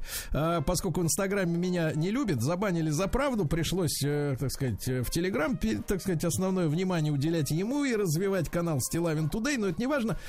М, Главное, что э, я не стал называть эти имена героев. Я, так сказать, тонко, э, даже люди некоторые переспрашивали из ближнего окружения, Серега, а ты про кого? А я написал это так, э, что бывший любовник э, сожителя Примы МХАТа, Начинающий звезды МХАТа. Вот так вот. Примы, я сказал элегантнее, Владик, э, вот, поведал, поскольку он освободился от этого почетного, так сказать, э, Бремя. положение, да, бремени, вот, и вышел на вольные хлеба, э, что-то разоткровенничался мужчина и, и, э, сообщил следующее, что считает неправильным тратить 20 тысяч рублей за один ужин с теоретической возлюбленной. Речь идет о первом свидании. Но и шаурмой кормить не надо. Нужно выбирать ресторан среднего сегмента со средним чеком, теперь внимание, примерно 2000 рублей. 2000 рублей чек. А также бывший сожитель призвал девушек не стесняться заказывать на свиданиях мясо и вино. Я, честно, посмотрел на рестораны, э, как он сказал, среднего сегмента в Москве. Вот, выяснил, что, конечно, мясо особо на эти деньги Ну, если быстрого питания только не ресторан. возьму. Нет, это вот не годится, не годится. Значит, друзья мои, а давайте мы сегодня, соответственно, вот э, об- обстановочку проверим в целом. И не только по Москве. Потому что это вот какая-то столичная история, да, 2000 рублей. Представляете, 2000 рублей. А у меня в комментарии один человек написал, что он может на полгода интернет себе оплатить. За эти деньги. Не, в Москве, если приличный, то на Давайте, и две- фактически, фактически ты же идешь, э, так сказать, идешь э, тратить деньги на незнакомого тебе человека. На чужого тебе Да, человека. хорошо, если он, Конечно. э, возможно, он когда-нибудь станет родным, и ты э, купишь ему на день рождения букетик, Нет, не г- знаю, гвоздик. и- Сергей, э, говорите по-другому. Хорошо, если он окажется не врагом. Да. Ну, в любом случае, да, это чужой человек. Э, Вот. э, Давайте короткий опрос. провока- Не то, что провокационный. Посмотрим, как меняется динамика в этом смысле. Мы периодически к нему возвращаемся, просто для монитора. А, Единичка через Телеграм. Отправляйте, пожалуйста, на наш номер э, плюс 7967 103 5533. Единичка. Если вы считаете, что на первом свидании с женщиной, ну, они еще друг друга не знают, и не- неизвестно, что будет дальше. Полюбят они друг друга, останутся ли вместе или нет, да, то есть это чужие люди. Э, Мужчина обязан закрыть счет. Единичка. Двойка нет, не обязан. То есть можно и пополам. Правильно? Можно и пополам. Но это короткий опрос. А давайте большой разговор. Вот смотрите, э, бывший сожитель, ну, скажем, женщина с, с высокими гонорарами, между прочим. На минуточку. С высокими гонорарами. Да, заявил о сумме в 2000 рублей. Значит, э, вот с вашей точки зрения, вот оно первое свидание, да, вы с человеком где-то закон- законтачились, правильно? Ну, хорошо, если это было вживую, например. То есть там привет, Владик, привет, Сергей. Поня... А, нет, не то. Это не Э, то, да. Привет, э, привет, э, При- Света. при- Привет, Оксана. Ну вот, да, Да, привет. Света. Пойдем вот э, потрескаем там что-нибудь и поговорим и познакомимся. Она говорит, я не против. И вот куда идти, давайте. И сколько вот действительно с вашей точки зрения уместно потратить на незнакомого человека На первое свидание, да, на на, первом свидании, да. Какого уровня? Я не говорю название, друзья. Не Конечно. надо белый кролик, не надо Пушкин, не надо заведение Ла Маре. Хотя Вячеслав, конечно, я уверен, выступит. Конечно, он в ламаре, я Да-да-да. понимаю, да. Будет там краба обсасывать, да. Я, дай краба, как говорится, да. Я о том, что какого уровня должно быть заведение. Да, давайте, да, вот да. давайте Санкт-Петербургская ситуация. Марат на связи, ему 45. Марат, доброе утро. Да, доброе утро. Доброе Можно спеть? Чуть-чуть, свою любимую. Приличную? Да, Челобанов. О, отлично, давайте. О, боже! Я подыграю. Нет, нет, не у Божий. А я твои целую руки. Дальше не помню. И- да, да, да. Это достаточно, можно Это вспомнить. понимаю. Шикарный трек, шикарный. Хорошо. Сереж, ладно, доброе утро всем. Алло. Да, да, Да. да, слушаем вас. Э, так, э, короче, на первом свидании не, не надо ничего тратить. Куда там, какой, блин. Первое свидание, о чем мы говорим? парке встретиться. Пополам, 50 на 50. Как пел Так. твой друг седовласый 50-50. Пылесоса, который продавал. Господи, забыл, как его зовут. Были не пылесосы, а наоборот, они изрыгали это в оборот. Продавал, продавал пылесосы. Продавал, да. Скажи, Маратч, а какого уровня должно быть место, куда Да, надо да, да. девушку пригласить? Э, так, средняя, золотая середина должна быть. Так? Так, не надо там ни ресторан супер э, какой-то дорогой там, или Так. там не надо какую-нибудь там э, забегаловку. Ну, типа что-то там, название не буду говорить, рекламу, пошли эти шаромыжники куда подальше, шляпники. Рекламировать не буду их все Не равно. надо. Мгм. Пускай платят. Вот, короче, среднего уровня, золотая середина, платить ничего не надо, 50 на 50. Э, Заранее на берегу обговорили, все. Какие вопросы? Взрослые люди, все друг друга все понимаем. Понял. Она Хорошо. красивая, я красивый, что терять там, знаешь. Хорошо, Марат, все понятно, все понятно. Если что, Челобанова да. споет. конечно. Хорошо, а вот Вячеслав. Итак, О! давайте, ошиблись ли мы с названием заведения? Слав, доброе утро. Сто процентов ошиблись. Я, Сергей, ваши White Rabbit, а вот тем более Ля Море, я бы просто расстрелял любого туда заходящего. Помойка, Поэтому согласны. давно уже открыт, э, давно открыто среднего нормального уровня. Да я не говорю, к сожалению, а, они все национального, да, окраса, это или грузинские э, среднего класса, или, к сожалению, там совсем уже азиатские. Э, но при этом вот там э, полностью чисто, красиво, нормально, люди все приличные. Ну, там, наверное, там в 2000 ты не впишешься на двоих, а в 3000 точно впишешься. Там 400-500 рублей салат и около... Но опять же, предполагаем, что на первое свидание напиваться сразу так вот оголтело ни девушке, ни молодому человеку. Хоть, хоть и этот любовник Бузовый говорит, что не, не стесняйтесь, покажите себя на первом свидании сразу. Разбухаешь, заказывай водки, не стесняйся. Гуляй, Вот, ну, на рванина. самом деле, не- не- Вячеслав, а есть некий- кто, кто закрывает Закрывает что? счет? А счет? Кто платит? Ну да, я, ну мы даже с сыном часто обсуждаем. Э, жел- э, скажем так, надо предложить девушке 50 на 50 и заодно и тестик посмотреть, Какая, вот, что она... какая, скажи, пожалуйста, какая фраза ее не обидит, если вот э, сделать такое предложение? Чтобы Да не, ну дело в том, что, ну, к тому моменту, ты же не так, да, на перекрестке познакомился с девушкой, сразу же за угол пошел ее вести в ресторан. Ты же какое-то некое общение есть, поэтому ты, в принципе, понимаешь, что ты можешь от девушки ждать. Некоторые действительно видно, что деньги есть, а у некоторых ну, девчат, ну, действительно, прекрасная девчонка, но ты понимаешь, что даже в среднем ресторане тысяча рублей, дело не в том, что у них нету тысячи рублей, просто на это жалко. Вот как мне там, я собрал своих там э, на день рождения друзей, мне, дело не в том, что у меня нет там 50-60 тысяч рублей. Просто на этот вопрос жалко вроде бы их потратить. И так же здесь. Дело не в том, что у людей нет тысячи рублей. Просто на такие вопросы, на первое свидание, наверное, девушки будут. Ну, короче, я имею в виду, что ты предлагаешь в контексте уже какого-то общения. Мгм. Ну, хорошо, хорошо, Слава, Вот спасибо. общение.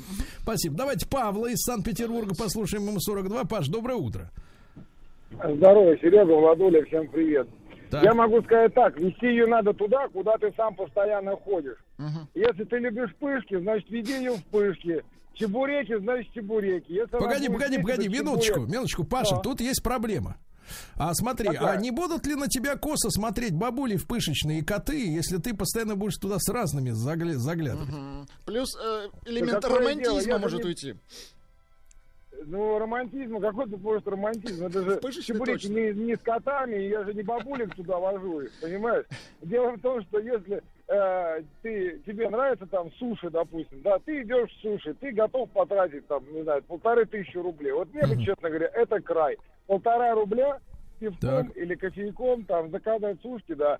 Я могу и в пышке в ЦПКО поесть, понимаешь? Это тоже Так, очень А романтично. если она говорит, что кр- хочет а, анчоусов, а ты любишь Ну, пышки, пускай то что идет. делать? Пускай идет Хорошо, лесом, да? Нет, пускай... Хорошо, нет, пускай она меня ведет туда, где она ест, и угощает меня тогда своими анчоусами. А я ей скажу, вкусно это или нет.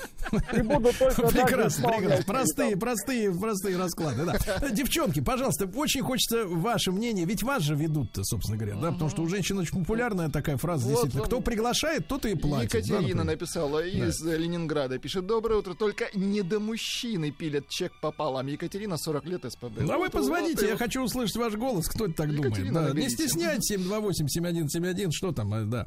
А, Или мы должны перезванивать. Давайте, давайте Антона из Волгограда послушаем. Пока что мужские, к сожалению, только мнения. 32 Алло. года. Антон, доброе утро. Как там чек? Алло, Две- доброе утро, две Сергей тысячи. Владислав. Да, Это у уложимся. вас спецкор, спецкор из Волгограда, который трехсерийный, вот триллер вы читали. А это недавно. ты все ходишь, Так это бедолага, ты а? писатель. Да Погоди, я ж особо не хожу, так. Программист, изредка, изредка. да. Да, да, да, да, да. Как ты, брат, ждем следующего письма с историей. Ты скажи честно, вот э, Процессе, куда, в- процессе. куда в Волгограде-то вести, и действительно, и кто закрывает чек? Ну, есть кафешки тоже такие недорогие, Ну. кофейни. Я люблю вот кофейни, по кофейням ходить. Так, ну сколько Потому средний чек-то на, на рыло, как говорится? Ну, где-то полторы, вот, тысячи Полторы? полторы На лицо, то есть три. Это вот где-то кофе и десертик, вот. Ну, закрываю обычно я, потому что какая-то неловкая ситуация, когда девушка вот мнется, и, ну, как бы я вижу Ищет по глазам, что-. Да, да, да, да, да, шарит А по её карманам. Не, ну согласись, еще более неловкая ситуация, когда не мнется. Да, есть такое. Ну, поэтому обычно закрываю я, чтобы, ну, как бы я без этих денег Вот до тех пор, пока, до тех пор, Антоныч, пока будешь закрывать, будешь писать нам письма. Вот тебе, вангую. Давайте, товарищи, значит, бывший сожитель Примы э, МХАТа заявил, что 2000 рублей средний чек должен быть, не больше, не надо шиковать. Э, Вы с этим согласны? И куда вести? Так, друзья мои, объявлен средний чек э, 2000 рублей. На первом свидании э, есть э, резон потратить э, на вечер в общепите, чтобы познакомиться с будущей зазнобой. Э, Пожалуйста, проголосуйте, мы пока держим интригу. Единичка на номер плюс семь девять шесть семь сто три пять пять три три через ваш телеграм. Если вы э, думаете, что за первую встречу с чужим пока что человеком обязан все равно заплатить мужчина. Двойка, и раз чужие, значит, закрывают пополам. Да?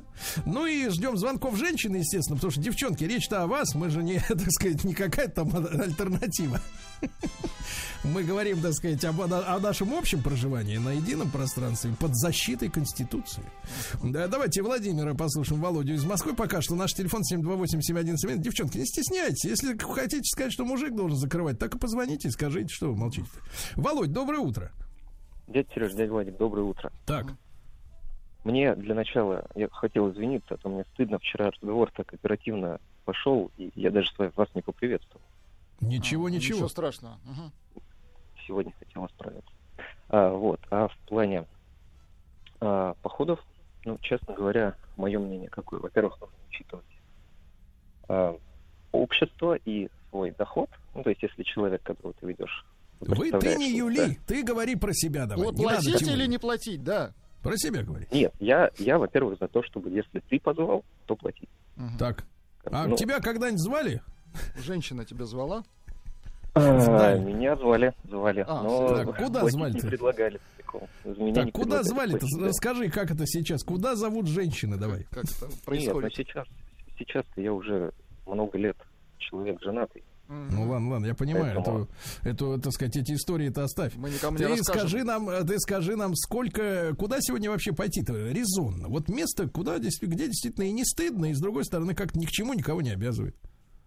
Ну, если без рекламы, это на самом деле чаще всего какие-то а, национальные кухни Так, вида Грузии. да. той же. Опять вот. Вот, а, самый, кажется, мне на самом деле оптимальный вариант. Либо какие-то гостевые места. То есть бывают берешь, э, давай, неплохие. берешь женщине харчо и смотришь, как они, с- она с ним управляется, правильно? И шашлыка еще. Это, это самый отличный вариант. Если она хорошо управляется, это вообще Да. замечательно. Я согласен, потому что если приятно смотреть, как женщина управляется с шашлыком, то, в принципе, в принципе, надо да, брать. увидеть свое будущее. Хорошо, давайте Султана послушаем. Он из Грозного дозвонился. Султан, доброе утро. Доброе утро, доброе утро, мои Да, пожалуйста. дорогие. Ну, а, что говорить про средний чек в 2000, это, это нормально, это не сказать, что очень много. А, Если речь идет о первой встрече, я считаю, что вообще мужчина должен платить. Почему? Потому что так, так устроена природа. Природа, а, ну, посмотрите элементарно на зверей. Павлинов. Нет, нет, погодите, А, Султан, в природе денег нет. ну, в Там денег бесплатно. нет. При- в природе есть э, понятие завоевания, правильно? Так. Заинтересовать. Вот то же самое здесь я считаю, что мужчина своим волевым решением, да, ну, Да. во-первых, он пригласил, Да. угостил, поил все дела, ну, и оплатил все эти моменты. При этом а, получается так, что он а, сделал все. То есть а, женщина будет чувствовать, что за его спиной она как за горой. Ну, у меня такое ощущение. Понятно, хорошо, хорошо, спасибо, Султан. Давайте Владимира Петровича. Давайте. А, голос Смоленщины в эфире. Очень Владимир Петрович, доброе утро. Доброе утро, ребята. Да. Вот, э, значит, э, слушаю вас сейчас Так. и э, понимаю, насколько я древний. Вот. Потому что в наше время вообще ни о каких ресторанах речи не шло. Так. Вот.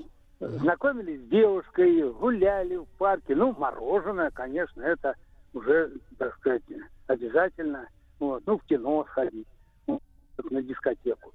Да. Ни о каких ресторанах. А теперь скажу всем молодым ребятам, если ума нет, то первый раз ведите в самый дорогой рес- ресторан. А раз привели, то тогда уж не скупитесь и не скулите. Вот. А если ум есть, то значит действуйте так, как я.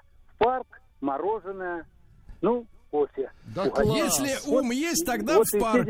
Очень хорошо. Все хорошо, очень Владимир сказали, спасибо, да. спасибо. Давайте. Но девушки, девушкам неудобно на улице, да, они же, хотя и ходят все в кедах сейчас, но им все равно как-то ноги устают ходить все время по парку бесплатно. Вот что нам пишут люди. Давайте. Тертые калачи. Пишет Дмитрий из Воронежской области. В Воронеже на 2000 рублей можно взять, итак, два больших стейка, одну пиццу и облепиховый чай. При- э, Пишет, зажрались вы в Москве. Это А что, дальше- стоковый какой-то ресторан? Не знаю, не знаю. Пишет Дамир. Можно пойти... Вот, кстати, Дамир пишет как раз та же история. Почему обязательно еда? Можно пойти в парк, погулять, сходить Да. в музей. Там будет о чем поговорить. Главное, главное, Сергей, не в кино. Там не поговоришь. Это точно, и в театр тоже. А, Давайте Ну, Олега из Москвы послушаем. Олег, доброе утро. Да. Доброе утро, господа. Но мне Так. кажется, что 2000 это вообще какие-то копейки. Парк это, конечно, хорошо, там музей, кино тоже, но перекусить куда-то нужно пойти. И мне кажется, если мужчин хотя бы сейчас, я буду судить по меркам Москвы, не имеет с собой при себе 10 тысяч, это, мне кажется, вообще ни о чем, потому что что такое для столицы 2000? ну, это, Погодите, погодите, кажется, что значит при себе? Может, это его накопление? Нет, я имею в виду потратить на вот А, девушку от 10 то есть забыть о ней. больше. Потому что, например, сожительно, тем более еще зависит от статуса девушки. Может быть, если девушка там обычная, там какая-то без, без- сейчас без обид, э, там какая-нибудь э, продавщица, там Так. работник там Сбербанка, а может встречаешься с девушкой такого высокого э, уровня А статуса. как, то есть, как внешне понять, что девушка статус, ну, статус ты же все равно же, когда ты перед тем, как общаться, ты же, ну, если, если ты спрашиваешь там, ну, ты же не поведешь девушку, которую ты видишь в ресторан, ту же самую, к- которая с улицы, ты же примерно с ней пообщался, ты знаешь, Ну ты же знаешь, брат, ну как кем- они любят кем- придумывать что-то. кем Вот, и- работает, и там, возраст, то и все. Я помню, как э, вообще- по трапу, по трапу самолета в эконом-класс да. женщина с двумя чемоданами Луи Виттон перлась. Ну что за статус? То есть, если у вас нет 10 тысяч, вы идете один в парк. Просто. Один в парк, хорошо. Давайте и Сережу еще успеем Давайте 30 минут. А Сережу. потом результат опроса, Конечно, ребят. они Сереж, доброе утро. Э, Куда Доброе вести? утро, Кому платить? Ну, платить однозначно должен мужчина, а вести, я Так. думаю, что должен то место, где он может за двоих позволить себе заплатить. Так, отлично, отлично. Значит, все-таки так называемые рестораны. Хорошо. за и что у нас была цифра Давайте, два? Владик, единичка должен платить мужик по-любому на первом свидании. Да, а в общем, за цифру 2 100%. Да ладно.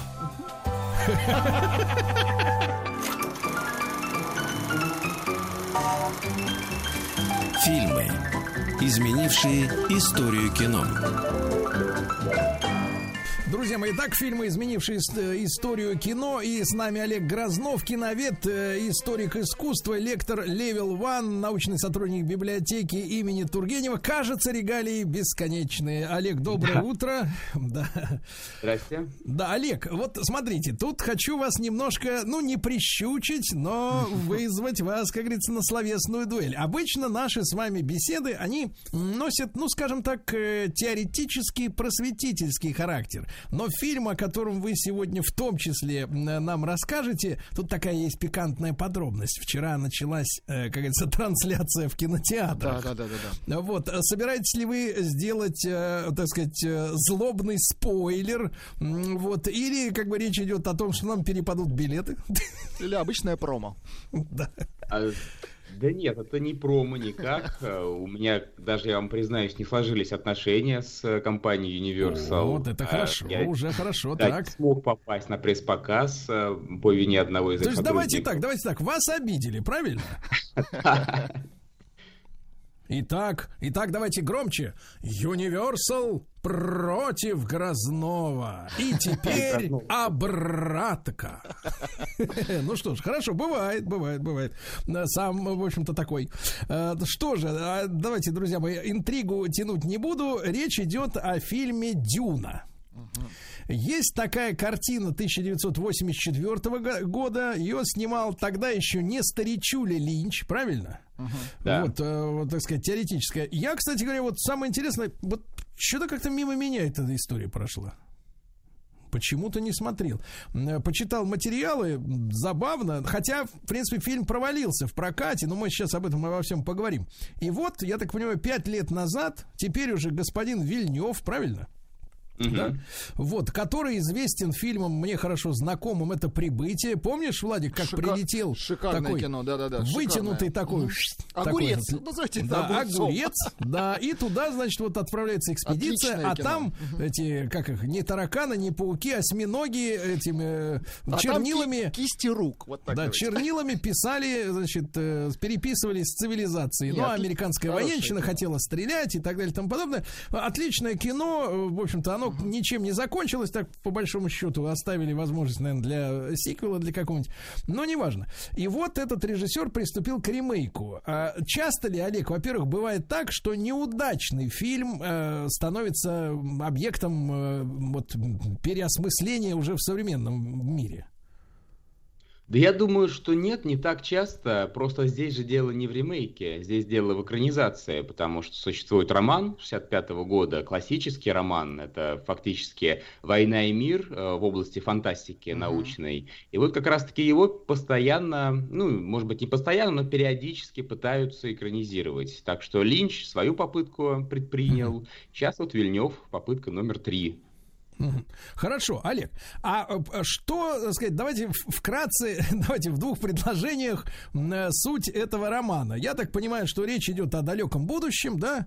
Э, Там Мгм. есть планета, на которой растет некий наркотик, вот, который помогает этим э, летчикам космолетов, вот, э, ну, там, пробираться через, не знаю, как, через кротовые норы, там, через что-то Упра- еще. Управлять, да, космическими И кораблями. вот за, да. за эту планету, я так понимаю, где Арrakis. растет это, этот спайс, как они говорят, да, я так понимаю, идет Мгм. борьба. Вот. Ну, там с различными линиями, да. Верно я передал или что-то еще можно добавить так, А, сути? ну, в, прин- в принципе, верно, да, есть планета, правильно сказали, Аракис она называется, или Дюна, как раз-таки отсюда название и книги, и фильма, и вот за эту планету и впрямь борется несколько родов, несколько домов аристократических, Кланов. Атрейдсы и Харконины. В основном все действие разворачивается именно на этой планете, потому что главный герой Пол, Пол Атрейдес, он э, наследный принц, скажем так, э, герцог юный, и ему предстоит пройти определенный путь духовного развития, я бы сказал. Вот об этом история.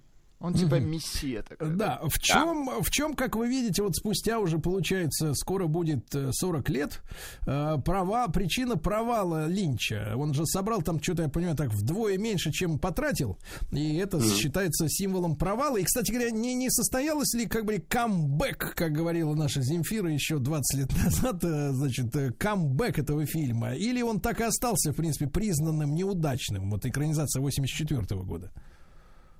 Этот фильм провалился по очень простой причине. Э, Дэвид Линч – великий режиссер, великий сюрреалист, великий визионер. И я уверен, что если бы ему продюсер Дина де Лаурентис дал свободу творческую, то получился бы великий шедевр, от которого бы у нас до сих пор мозги из ушей вытекали. Но Дина де Лаурентис не дал творческой свободы Линчу, не дал ему права окончательного монтажа, и вот из-за этого как будто бы перед нами, ну, не, недозревшая линчевская картина, такая помесь Линча и голливудского блокбастера. Это не понравилось ни зрителям, ни критикам, ни самому Дэвиду Линчу, который об этом фильме предпочитает не вспоминать и не рассказывать. И камбэка, к сожалению, не случилось, хотя есть э, свои поклонники, преданные и у этой картины. Да. Признаюсь, мне отдельные эпизоды оттуда безумно нравятся, они просто потрясающие. Олег, а вы можете вот подспудно объяснить вот эту ситуацию? Вы говорите, зрители не приняли, да?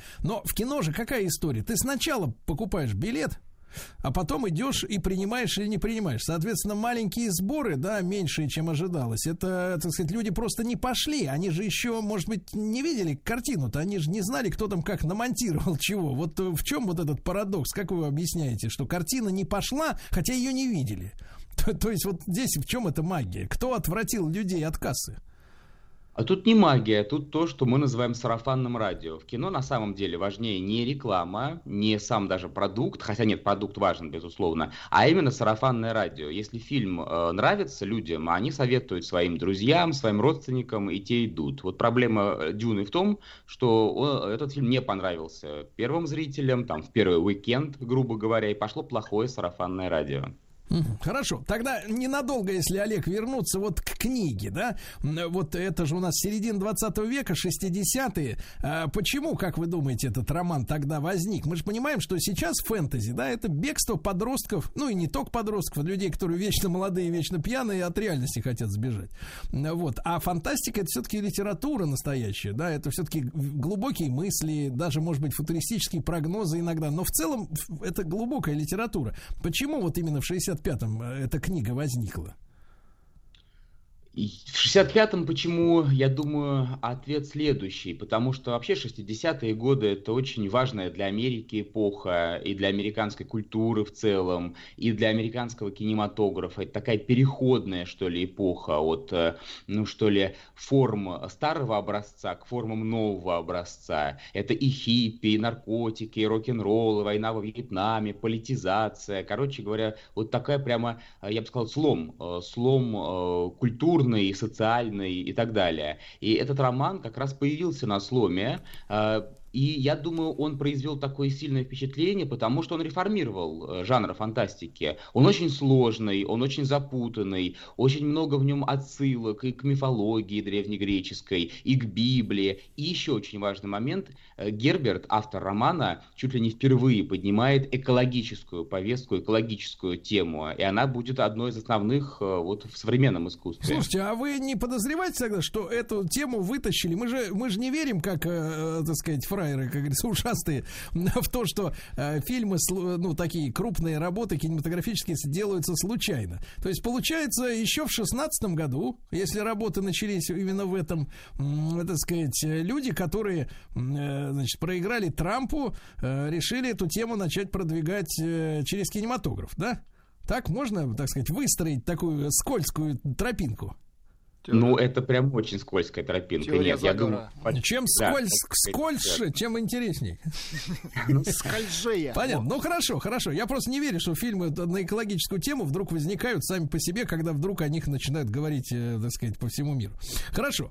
Значит, а что касается а, вот приглашенных разных звезд, в том числе, ведь туда же Стинга подтянули, насколько я понимаю, да?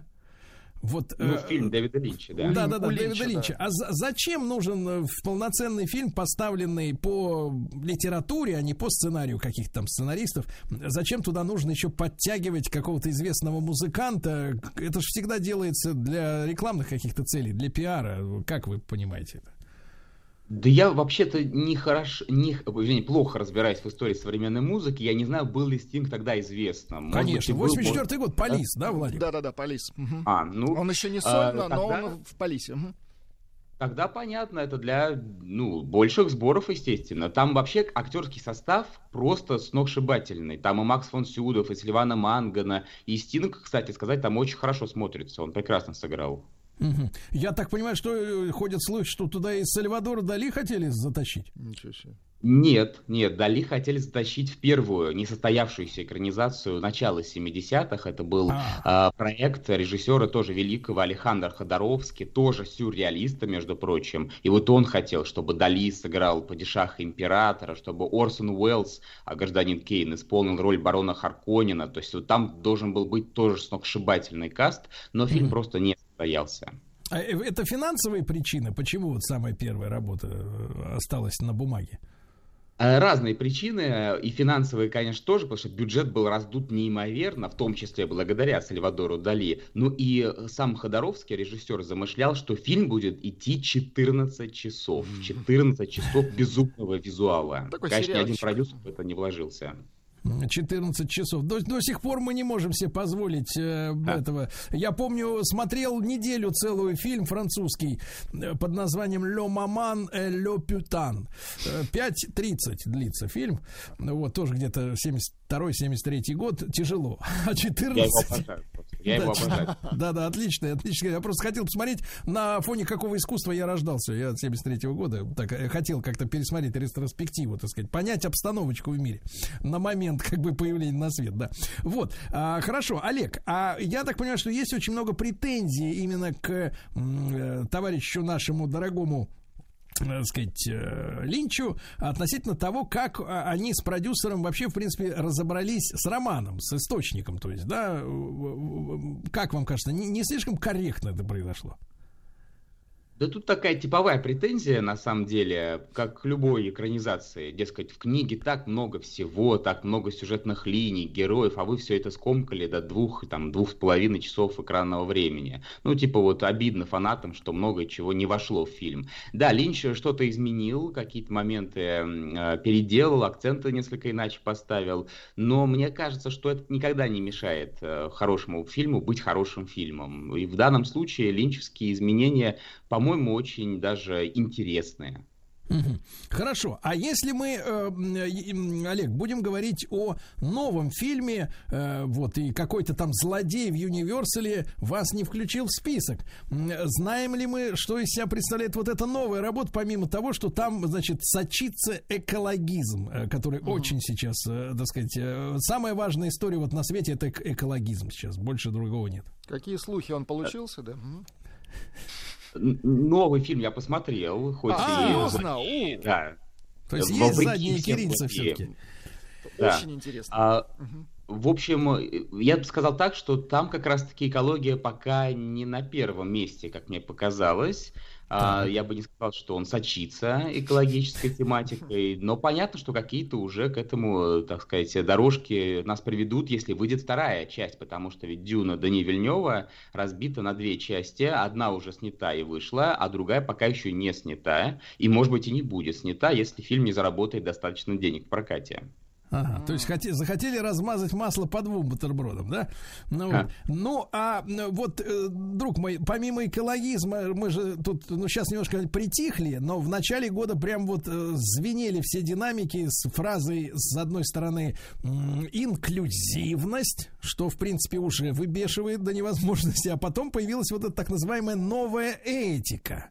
Новая этика, никто толком не может объяснить, что это по- конкретно по пунктам, но чувствуется, что что-то не очень, так сказать, при- приемлемое для людей старой закалки. А э, встретили ли вы в этом новом фильме вот эту самую новую этику, так называемую?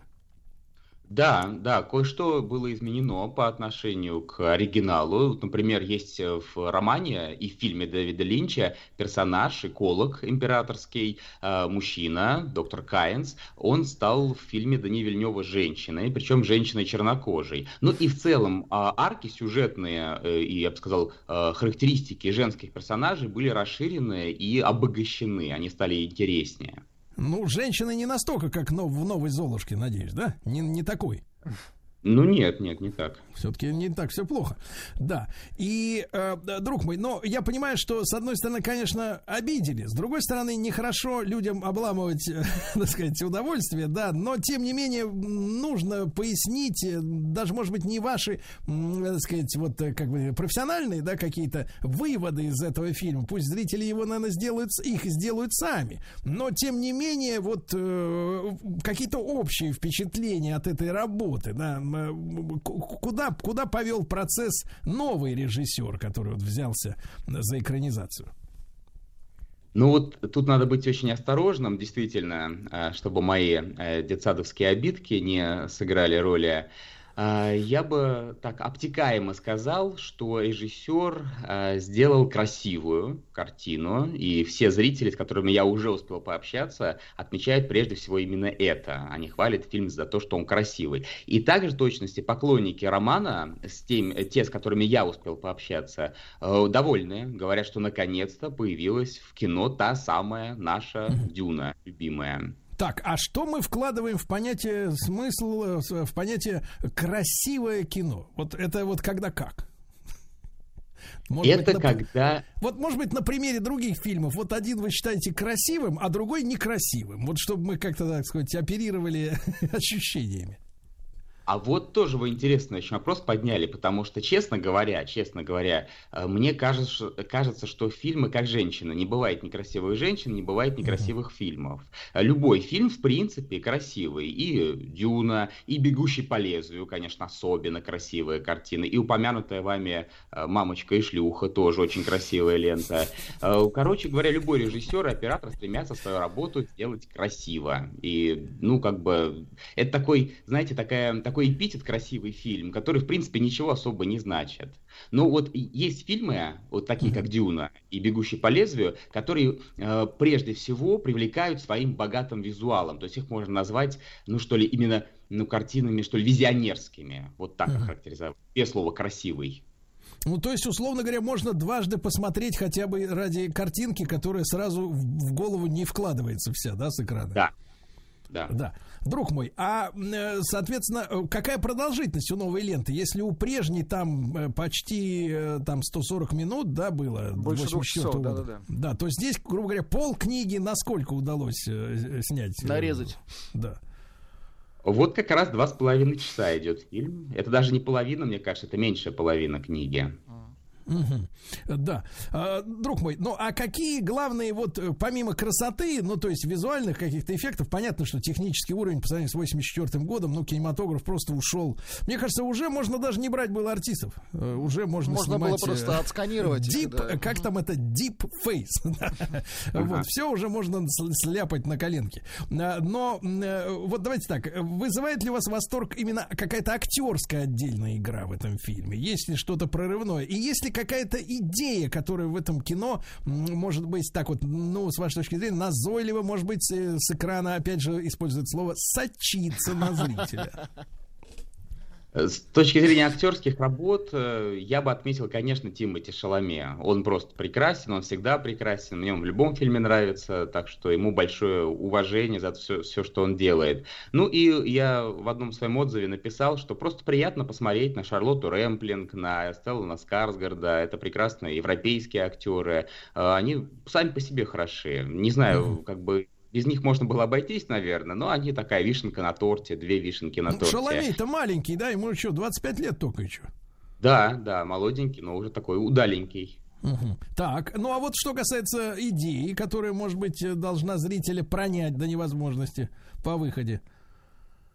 Да пока тоже сложно сказать, мне так кажется, вот по по увиденному. Может быть, я да. еще соберусь с мыслями и какую-то грандиозную идею, сверхзадачу по Станиславскому вытащу из этой картины, но пока как-то все достаточно, мне кажется, стандартно. То есть э, голливудские блокбастеры все за, за все хорошее. И этот фильм тоже за все хорошее. Угу. Ну, друзья мои, мы давайте просим Universal больше нашего Олега Грознова не обижать. Угу. Вот, потому что... Это некрасиво, как Потому что вы там кулуарно что-то решили, а мы услышали на, весь, на всю страну. Очень неприятный звоночек. Нельзя, нельзя критика. Да. да, вот, да. Но, тем не менее, спасибо Олегу Грознову. Э, вот я думаю, что... А, Олег, последний короткий вопрос. Надо ли перед просмотром нового фильма посмотреть старый? Или прочитать книжку? Нет, нет, не надо. Не, не надо, не нет, надо, товарищи. Не надо. Олег Грознов сказал, не надо.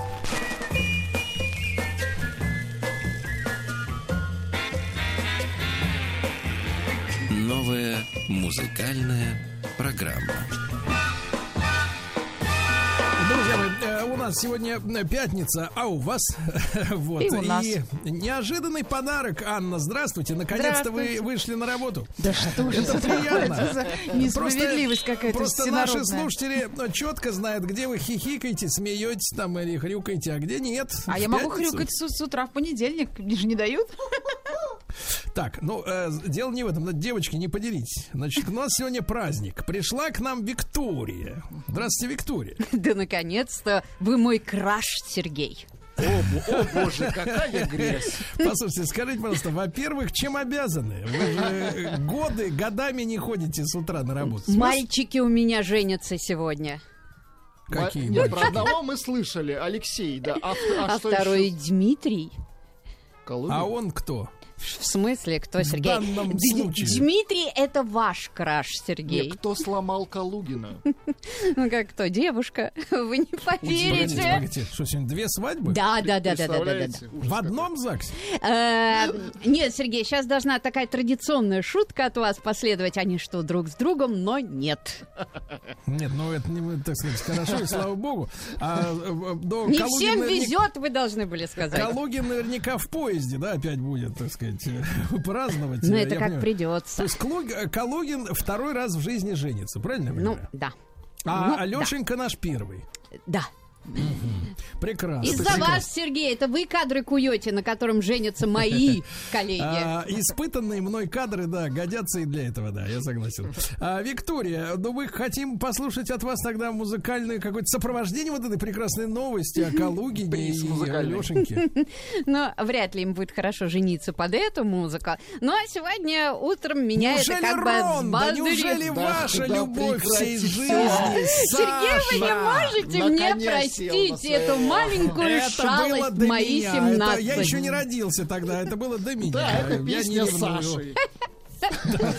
Ну, я не очень представляю, зовут ли его Саша, но Royal Blood на волнах маяка это какая-то новая, э, новая композиция 21 года, Облеон, да, по-моему, она так а, называется. Но это такие британцы. А, мне показалось любопытным, что она состоит из бас-гитариста и вокалиста, и они так организовались, а на второй день у них уже концерт был. Но такая Э, музыка мне такая нравится, моя страна нравится, поэтому Сергей и Анна вам тоже должно понравиться. Да, безусловно. Ну, короче, рок.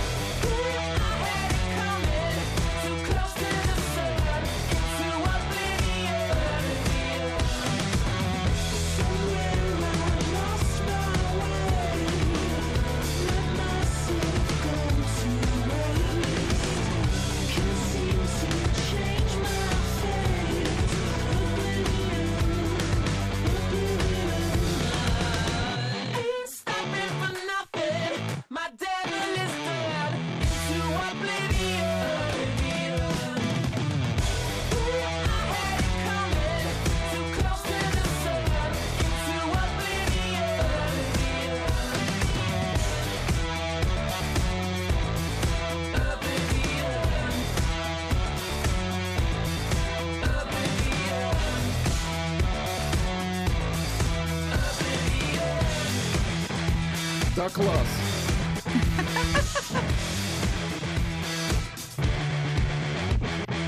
Слушай, ну плотненькие такие. Елки зеленые, я всегда демоницу в Колосовой угадывал безошибочно. Вы напугали папа. Владик даже головой в так Не, дергал. слушай, Я, можно сказать, скажу. Колосовой посвящал серенады, а она бешеная, А она понимаешь? бестия. Очень Вот именно. Жаль. Энергично. Жаль. Так, ну что, давайте тогда э, прослоим немножко, Владик. Вы Женский мной бунт. Да не, ну давайте Анюту послушаем. Ну что Хотите сразу от двух меня? подряд женщин Ну давайте. Давайте хорошо. от вас. Трек, трек от Владика, хорошо. А, вы, наверное, помните, была такая группа давным-давно э, Smash Mouth. Для тех, кто... Для... Мы знаем Смэш. знаем, Да, Маус не давайте я знаем. вспомню. Вот такая. Да. Помните, Было она дело. затерта Так. до дыр отвратительно. Вот, она в 2006 распалась благополучно. Вот, и я наткнулся на сольник э, главного автора и вокалиста вот этой вот группы. Вот этой Так. вот. И, и я вам скажу так, шикарный сольник, послушайте. Как всегда. Послушайте, да, а потом уже начинайте.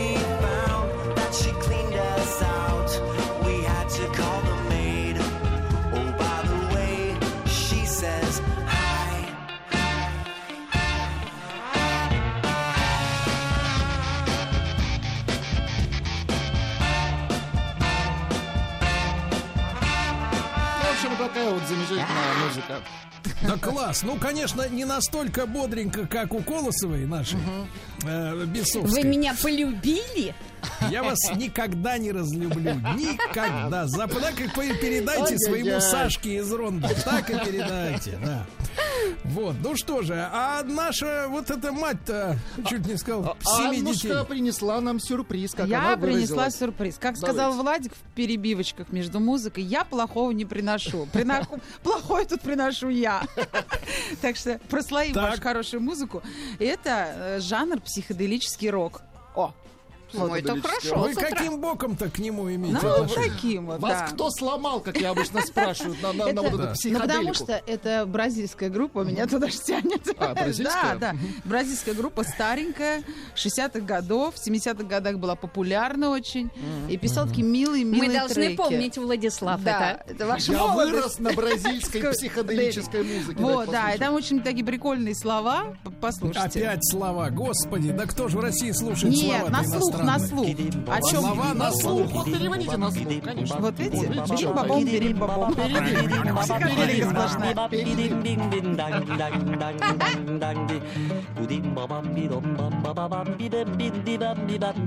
O samba da minha terra deixa a gente mole. Quando se canta, todo mundo bole. Quando se canta, todo mundo bole. Quando se canta, todo mundo bole. O samba da minha terra deixa a gente mole. Quando se canta, todo mundo bole. Quando se canta, todo mundo, todo mundo, todo mundo, todo mundo, todo mundo bole. Quando se canta, todo mundo bole. Quem não gosta de samba, bom sujeito não é. É ruim da cabeça ou doente do pé. Eu nasci com o samba, no samba me criei. E do danado do samba, eu nunca me separei.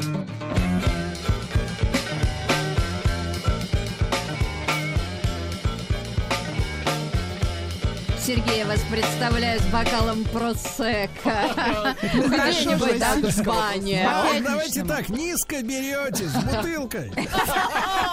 С бокалом. Слушайте, ну Слушайте, хороший ну, трек, э. Ну нет, что ж. а Таннушки, которые постоянно что-то подобное притаскивают, я понимаю, что главная цель у человека в жизни не работать, а работать приходится, а работать приходится. Да.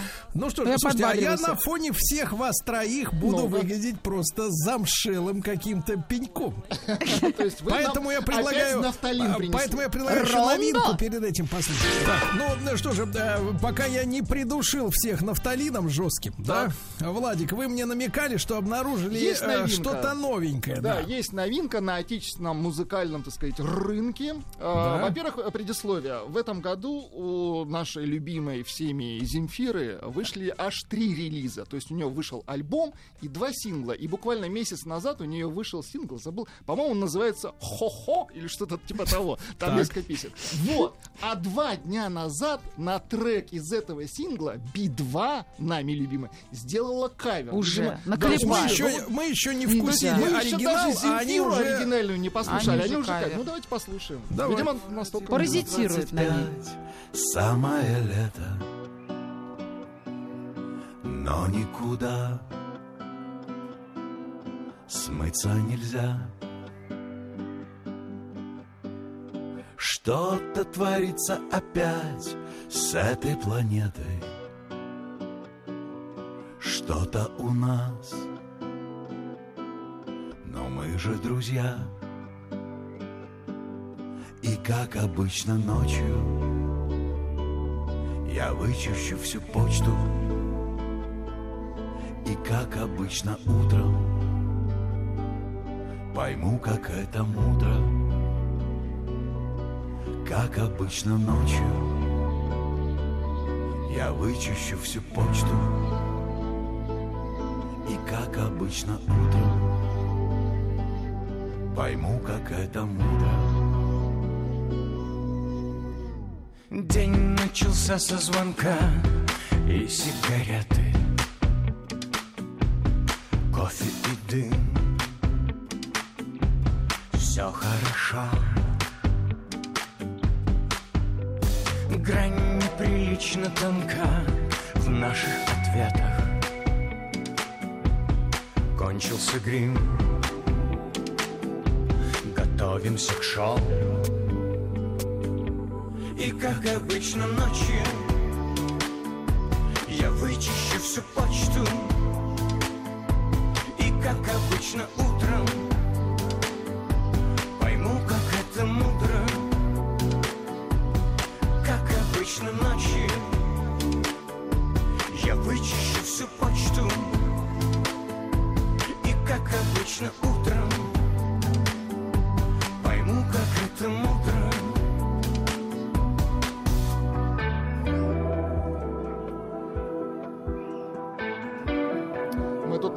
Оригинал по-быстренькому.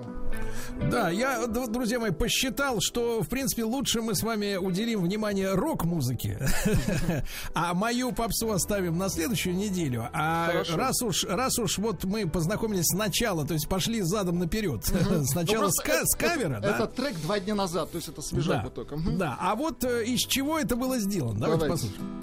Исходник. В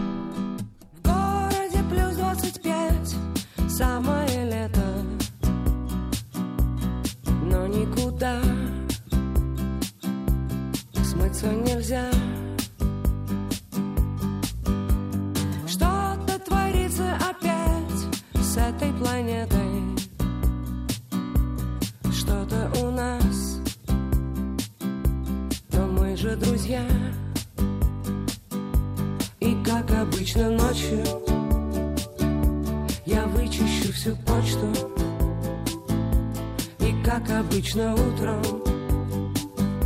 Пойму, как это мудро Как обычно ночью. Я вычищу всю почту. И как обычно утром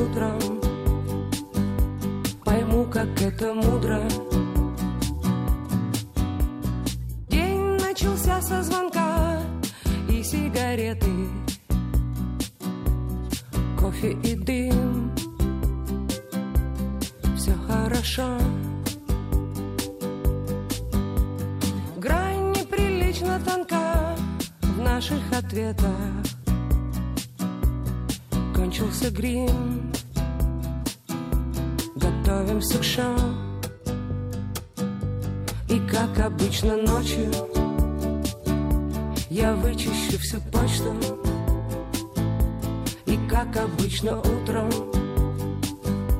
Пойму, как это мудро Как обычно ночью. Я вычищу всю почту И как обычно утром. Пойму, как это мудро.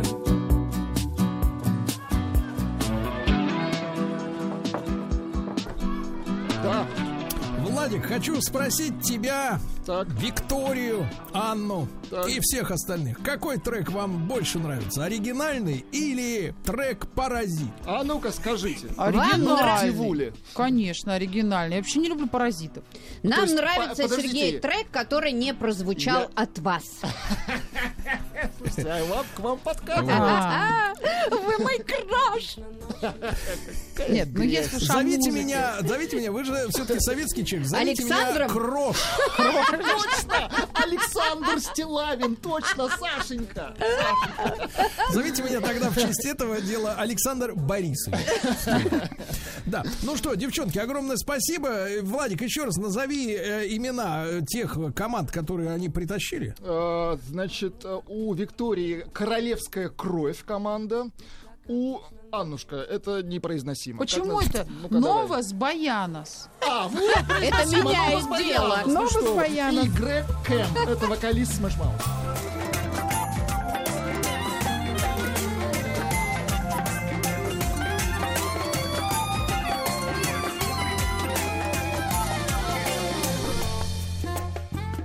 Скрытая логика поступков. Друзья мои, я рад э, на связи с нашей студией приветствовать Наталью Панфилову, семейного психолога, супервизора профессиональной психотерапевтической лиги, члена правления Национальной ассоциации супервизоров. Наталья, доброе утро. Да, доброе утро. Э, Да, ну и сегодня мы в нашем проекте «Скрытая логика поступков» продолжим э, беседу, которая началась э, несколько дней назад. Мы говорим, знакомим наших слушателей с гендерными ожиданиями друг от друга. Друг от друга, да, мы говорим о том, как мы, будучи, например, мужчиной, видим женщину, будучи женщиной, видим мужчину. И вот вторая часть нашей беседы сегодня к услугам наших слушателей, да, друзья мои. Но вот, Наталья, давайте продолжим нашу беседу. Мы обо многом, да, успели э, поговорить, но не обо всем. Вот начнем с того, что же происходит после того, как мужчина и женщина э, решили, что они пара. И тут маленькая как бы реприза, э, позвольте такая проблема в том, что очень часто один из двух э, асинхронно решает, что пара уже есть. Это вот одна из тех, собственно говоря, проблем, которые существуют. Я как-то в эфире Владику рассказывал историю о картофеле. Так, так, так. Помните, да? Да, да, да. Э, Когда Вас я был... припрячь. Нет, я был первый раз на свидании с девушкой, все было замечательно и все хорошо, а на второй раз она сказала, мы едем вести картофель моим каким-то там родственникам. То есть она вот решила, ну что, видимо, уже такой пара. прекра- Пора, прекрасный человек. Мы уже пара, и поэтому я обязан м, возить картофель со склада куда-то там в другое место.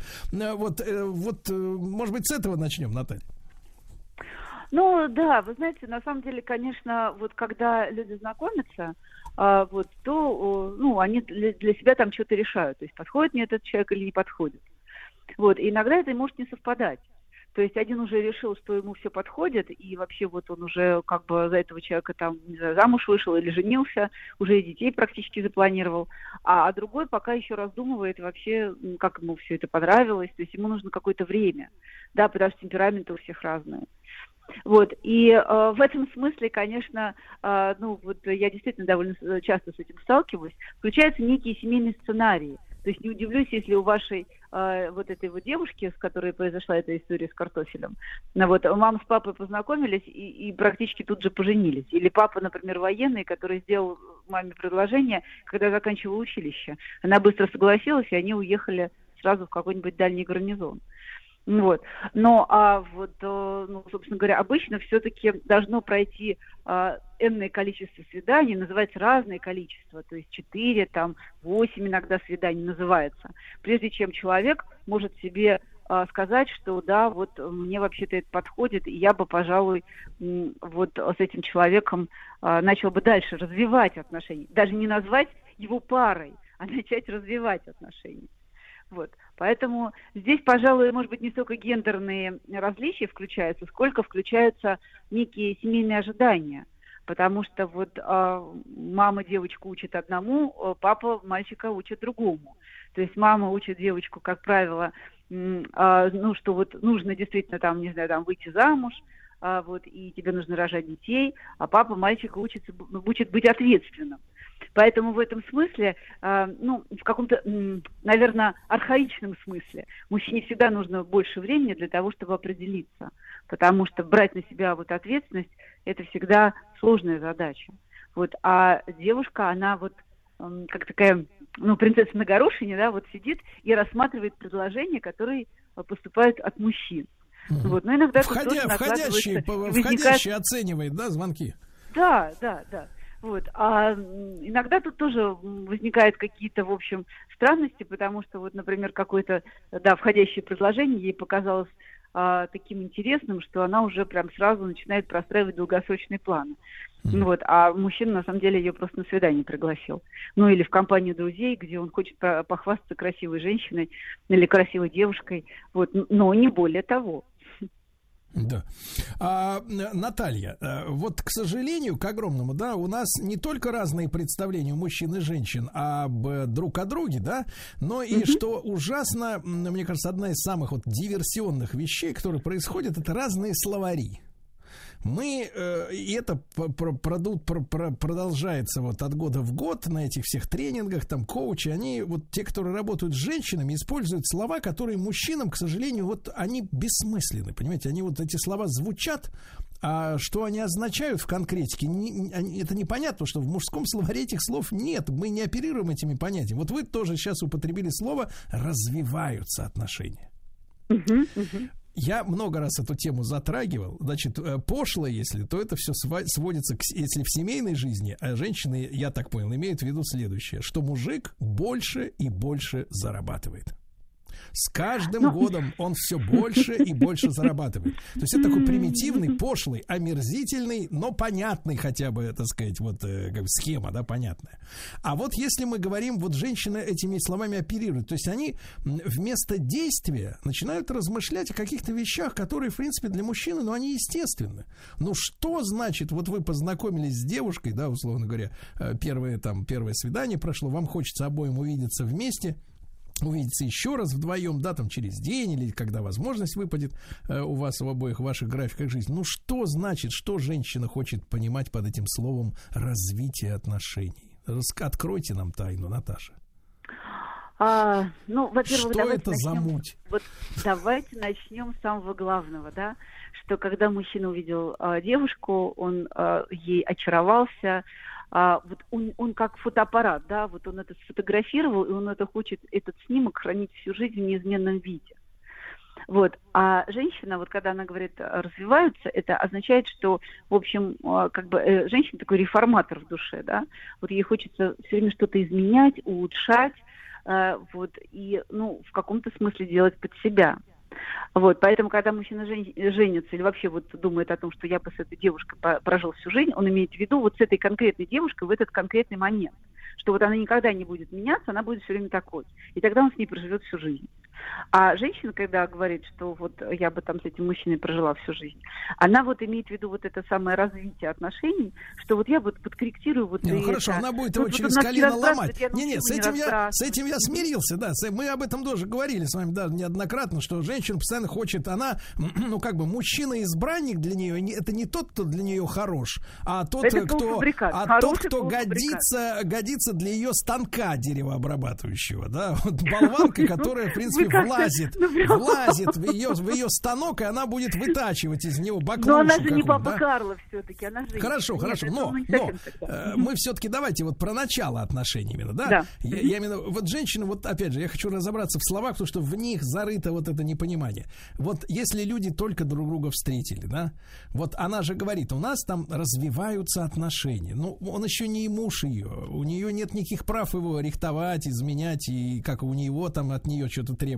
Что она вкладывает в это слово? Вот вы ответьте, э, в течение романа, вот этого первого месяца, двух месяцев, трех месяцев, сколько там люди, так сказать, очарованы вот этой еще, сказать, Ну, ситуацией? вот смотрите, опять-таки, как я говорю, что мужчина, вот э, он э, как фотоаппарат, да, сфотографировал и хочет, чтобы это было неизменным. То есть вот на этом этапе вот развития отношений, э, ну, его как бы, вот вообще сама вот эта формулировка, она действительно ему непонятна, потому что он не знает, зачем это развивать. Э, вот он в каком-то смысле мыслит, мыслит э, скачкообразно. Да, потому Вот что, Наташа, вот маленькая её ремарка. Ремарка, потому что Да. мужчины, мужчины что говорят? Они говорят, развиваться. А что, говорит, она что, недоразвита, что ли? Если ее надо еще развивать куда-то. Правильно? Ты же, ты же встречаешься уже с полноценным человеком. У него есть Нет, паспорт, нет, нет. ИНН, СНИЛС есть, Вот. все есть, карта банковская есть, две иногда, кредитка, все есть. Что там надо Хорошо. еще развивать? Давайте посмотрим э, на отношения глазами женщины. Давайте. То есть, когда она говорит, хочу, чтобы отношения развивались, это Так. означает, что вот сейчас он мне звонит раз в неделю и приглашает в выходные провести время вместе. Так. Это, конечно, отлично, но мне хочется, чтобы он звонил каждый день, желал мне спокойной ночи. Вот это вот как бы развитие отношений. Потом он начинает звонить каждый день, желает спокойной ночи. Она думает, ой, как хорошо бы с ним в одном месте поселиться. Ну вот, а это было бы развитие То есть это отношений. захват, правильно я так понимаю? Почему захват? Развитие Вот- это Нет. все больше, больше. Вот то есть это старуха из сказки э, о рыбаке и рыбке, когда Нет. человек, человек хочет Нет. постоянно больше, правильно? Ему мало. Ему мало. Ну, понимаете как, вот в этом смысле некая близость, да, она же может быть эмоциональная, физическая близость, еще там какая-то близость.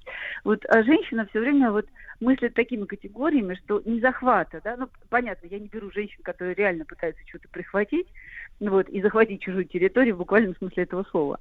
А я говорю, ну, про вот такую среднестатистическую женщину с ее архаичными такими фантазиями, древними такими, да, которые идут еще из пещерных времен. Конечно, ей хочется, чтобы вот этот мужчина был ее, да, чтобы вот все были маркеры того, что этот мужчина ее. Если для мужчины это одни маркеры, да, для, для женщины другие. То есть для женщины некие действия, которые мужчина делает по отношению к ней, а мужчина вот, в общем, просто то, что вот женщина не сопротивляется. Он, например, ей говорит, пойдем в кино? Она говорит, пойдем. Замуж пойдешь? Пойду. Детей будешь рожать? Да, буду. Вот для мужчины это маркеры того, что это его женщина. А вот, а женщина, поскольку она сама не делает таких предложений, ну как-то вот вроде бы это не принято опять вот по этому древнему архаичному сценарию, женщина таких предложений мужчине не делает. А, то она, соответственно, ждет, что они поступят. Вот то есть, а, погодите, погодите, то есть она ждет, что от мужчины поступят ее предложения. Ну, о те, которых, погодите, погодите, от о которых он не знает, потому что ее архаичные приблуды в голове не, не дают ему возможно, ей возможности ему сказать прямо. И вот она сидит и ждет, когда же, э, так сказать, наконец из лохотрона вы, вы, выпадет тот шарик, который она пометила в своем лотерейном билете спортлото, правильно? Так я понимаю? Ну, знаете как, ведь э, иногда же это сложно сказать. Безусловно, там психологи бьются за откровенность между па- внутри пары, да, чтобы вот они могли откровенно поговорить о том, о всем, о пятом, о десятом. Но мы же говорим про начало отношений. А, вот вы же обожглись на том, что девушка говорит, а поехали картошку отвезем, да, вот мои родители. Да не-не-не, там, я, вот, я не, побольше. не, не, не в претензиях, я просто там к тому, что э, один человек э, в паре э, раньше времени принял какие-то решения, которые, в принципе, ну, ну, как бы, я счел пока что не своевременными. Вот, Конечно, вот, если, если а пара сложилась, если пара сложилась, конечно, и картошка, и свекла, и морковь, туда все туда. И огурцы соленые. Да, понятно, да. Просто она сделала такой пробный шар. То есть для нее это было важно, она решила, а почему бы э, вас об этом не попросить? Вы упали замертво, да, потому что для вас это пр- предложение как-то по- по- показалось преждевременным. И я в этом смысле с вами абсолютно согласна. Потому что это не просто картошку э, привезти, это надо общаться с ее родственниками, каким-то образом представляться, кто вы, друг, а, будущий муж или вообще кто. Вот, конечно, это ну, любого мужчину, наверное, может выбесить. Вот, поэтому здесь действительно не- некоторые сложности бывают, А, потому что, с одной стороны, женщина молчит, ничего не предлагает, ну и, соответственно, мужчина тоже не знает, надо ей это или не надо, а с другой стороны, она может сделать такой шаг, который потом вообще сложно будет отыграть, потому что мужчина просто прыгнет на самую высокую березу и будет там сидеть, не слезет больше к этой девушке, слезет только к другой. Так. Так э, какой же у нас э, путь-то для, так сказать, гармонизации всей вот этого барда- бардака вот этого? Ну, понимаете как, э, конечно, очень часто пары образуются, легко образуются тогда, когда у людей э, внутри совпадают вот эти некие семейные установки, семейный сценарий. Тогда им вместе легко, приятно и так далее. Вот. А в этом смысле, ну, как это, как, как говорят, промысел Божий, да? Вот, то есть люди а, так вот знакомятся, и они как-то, вот, не знаю, интуитивно, что ли, чувствуют, что вот этот человек а, подходит более-менее. Но, безусловно, поскольку мужчины ведутся на красивую внешность, там длинные ноги и так далее, женщины ведутся на спецэффект, да, приехал на красивой машине, а, такой весь надушенный, хорошо одетый, тоже чего бы мне с ним не познакомиться, если он на меня так, в общем, смотрит. Вот. А потом, конечно, начинают включаться вот эти самые архаичные сценарии, вот, и бывает иногда очень сложно. А, но здесь, вот, когда я со своими клиентами об этом разговариваю, да, то есть мы много говорим о том, что делайте такой шаг, который вам будет легко отыграть. Так. Вот. И я как-то заставляю так фантазировать одну То есть это по ленинским, по ленинским если- местам, что ли, шаг вперед, два шага назад? Но не совсем так. Но представьте себе, ведь мужчины тоже делают ужасные ляпы. Например, Например? мужчина познакомился с, дев- познакомился с девушкой, она ему очень понравилась. Так. И он ей говорит, а пойдем ко мне домой музыку послушаем. Так. Ничего сразу в голове, что он, наверное, маньяк. Вот, а он просто думает, в том числе и о ней иногда, да, потому что, например, э, они так хорошо проводят вечер, а вечер уже становится прохладным, она просто замерзнет, а он, а ему отпускать ее не хочется. Конечно, он думает И, об этом. конечно, Хотя вот недавно, вы, вы, наверное, слышали, э, Наталья, в криминальной сводке на прошлой неделе Да, буквально да, да. в Питере историю. Э, Девушка познакомилась в соцсетях, там ей очень понравилось его ухаживание, то есть он, он ее в гла- она его в глаза не видела. Она пришла к нему домой, почему-то она подумала, девочке 35, по-моему, вот, решила прийти сразу домой на первое свидание. А там у него, Ага. извините меня, садомазо-лаборатория. Она испугалась и зарезала его. Зарезала, понимаете? Вот чем кончилась э, история-то. Не каким-то Вот. а, шагом отыграть назад. Тут уж точно не получится Вот, вот, назад. вот, вот, вот. Поэтому я и говорю, что иногда какие-то вещи и с одной, и с другой стороны а, делаются такие, что другая сторона начинает паниковать и в ужасе убегать. И потом довольно сложно наладить какие-то контакты, потому что, а, ну, как известно, первое впечатление, оно очень яркое, и оно иногда перекрывает кислород вообще дальше к развитию отношений. Так, ну, да, я, Поэтому, я думаю, что даже если это сбежит, надо это даже и меньше из зло, зол, правильно? Лучше сбежит сейчас, чем через 10 лет сбежит. Вот. Наталья, а что касается вот присматривания друг к другу, да, про, про семейные сценарии я понял, но вот давайте проанализируем мужские и женские оценки плюсов и минусов друг друга. Вот э, под каким углом смотрят те и другие, значит, взаимно, да? Ну, смотрите, в начале, когда отношения только развиваются, то, естественно, все идут по верхам. А, то есть девушка, как правило, оценивает, а, насколько в- вот, м, мужчина может пустить ей пыль в глаза, там, как, сколько он на нее готов потратить денег и времени. Это действительно правда. Вот. И если мужчина некрасиво ухаживает, если он очень прагматичен, если он сразу ей говорит, что а, я не готов на вот это, вот это, вот это, то она огорчается, и, в общем, на этом все заканчивается. А Вот. А мужчина ждет, как правило, чтобы женщина была такая легкая, приятная, чтобы ему с ней было приятно проводить время. Вот. И если женщина с самого начала говорит, я тут огурцы солю, там, не знаю, варенье варю, то, знаете, как вот одна моя клиентка сказала, что она вот э, реально была топ-менеджер и вообще такая совершенно замечательная девушка, ну, вот, а, карьерно ориентированная, но при этом воспитанная родителями вполне себе традиционно, а, то есть ее там привлекали к варенью варений, там, к солению огурцов Очень и так хорошо. далее. И она решила с самого начала все это вывалить своему молодому человеку, с которым она познакомилась, что, видимо, вот он должен это как-то оценить. А он в ужасе на нее смотрит и говорит, а у тебя высшего образования нет, что ли? То Вот, есть она а, вся, такая, вся такая в Шанеле, да, пришла и такая говорит, а я сегодня закатываю перцы. Ну, в общем, вот э, я не знаю, что было в голове в этот момент у молодого человека, но, видимо, он реально испугался.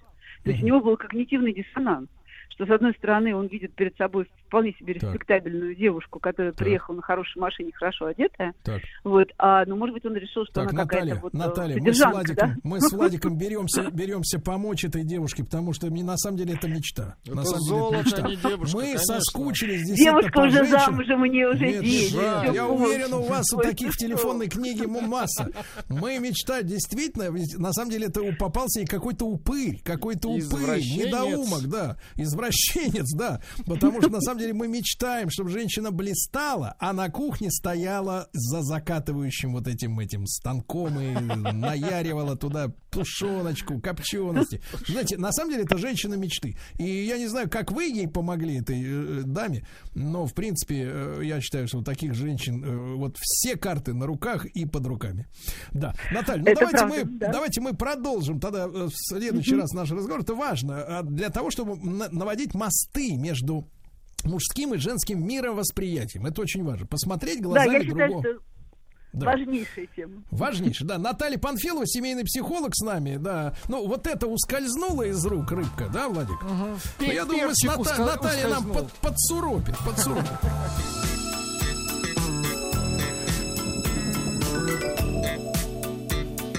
Сергей Стилавин и его друзья. Пятница. На лайте. Друзья мои, ну и сегодня рад представить вам разговор вот на какую тему. И мне кажется, для многих он окажется неожиданным. Жизнь глазами парфюмера. А? Ничего Нет, себе. нет, нет, не того самого расчленителя, не бойтесь, ничего А такого современного страшного. парфюмера. Хорошего парфюмера, да. Я рад э, познакомиться с Алиной Погудкиной, петербургским парфюмером, основателем нишевого бренда Ли Санонта. Вот так. Алина, доброе утро. Да. Доброе утро, Сергей. Здравствуйте, уважаемые слушатели.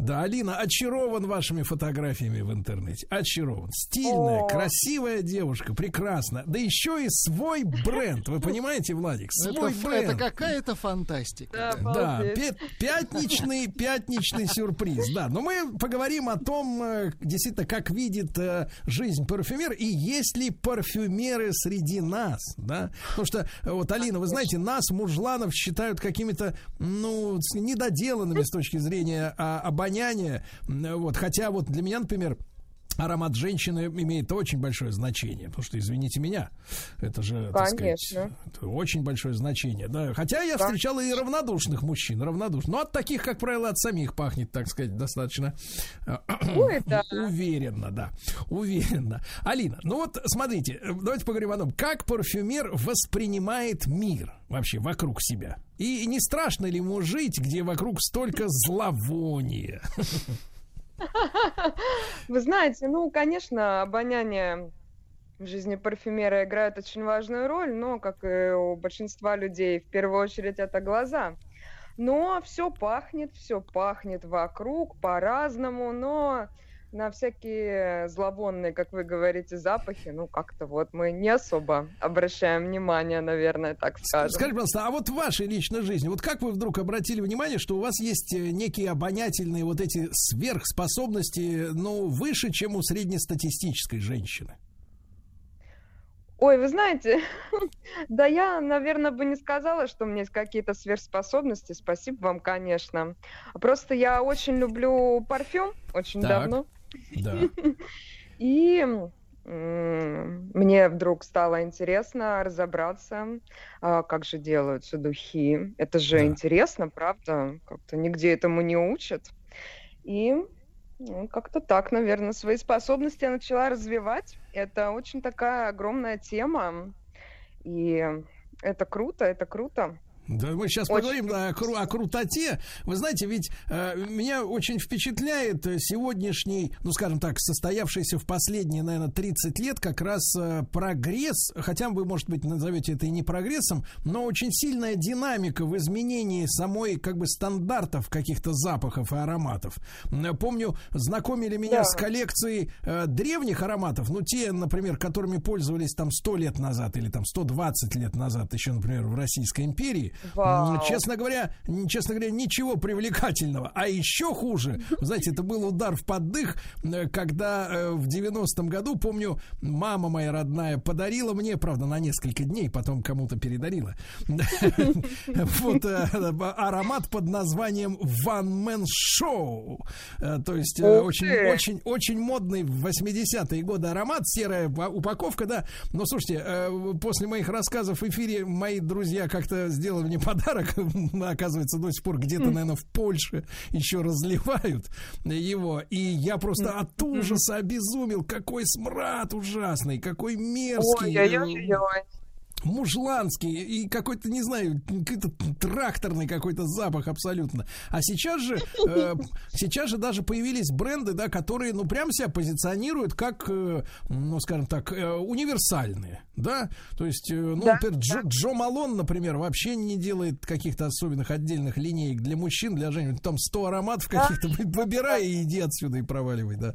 Вот. Всё вот так. это, эта динамика, вот, э, на- Алина, ку- куда мы движемся в плане ароматов? Почему вот это такое умягчение происходит мужских запахов? И это какой-то вот такой тренд, это заговор?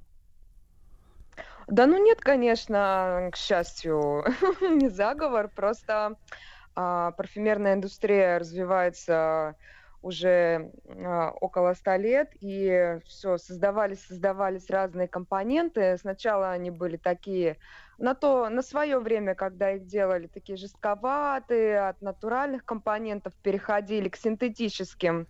И вот постепенно все это развивалось, развивалось, создавались новые парфюмерные молекулы, и э, химики каждый день создают разные ароматические молекулы и вводятся а, в производство уже духов и разных отдушек, бытовой химии, косметики.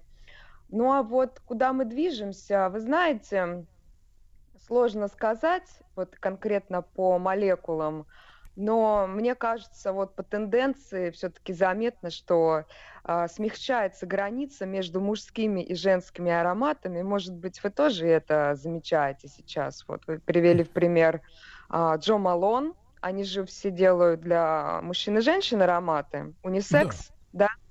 И, соответственно, как-то все это дальше будет утрироваться. Но это интересно. Мне кажется, интересно, что да. конечно, интересно. Алина, ну вот смотрите, а мы понимаем, что есть так называемая массовая, да, вот парфюмерия. Но это из серии, как э, там в аэропорт приехал, там этот э, duty free, да, ну и перед Да. полетом, что там Владик набирает там вискарька, пару ящичков, да, с собой, какой-нибудь наушнички купит, ну и, конечно, парфюмчик, так чтобы пахнуть на пляже э, хорошо, да. Но женщины, которые вот, так сказать, э, ну не то чтобы у них сверхдоходы, да, но говорят, я вот этой массовой, говорит, не пользуюсь, я пользуюсь э, э, как-то авторскими или как-то еще называется крафтовые или как там еще какие-то там парфюмы, да.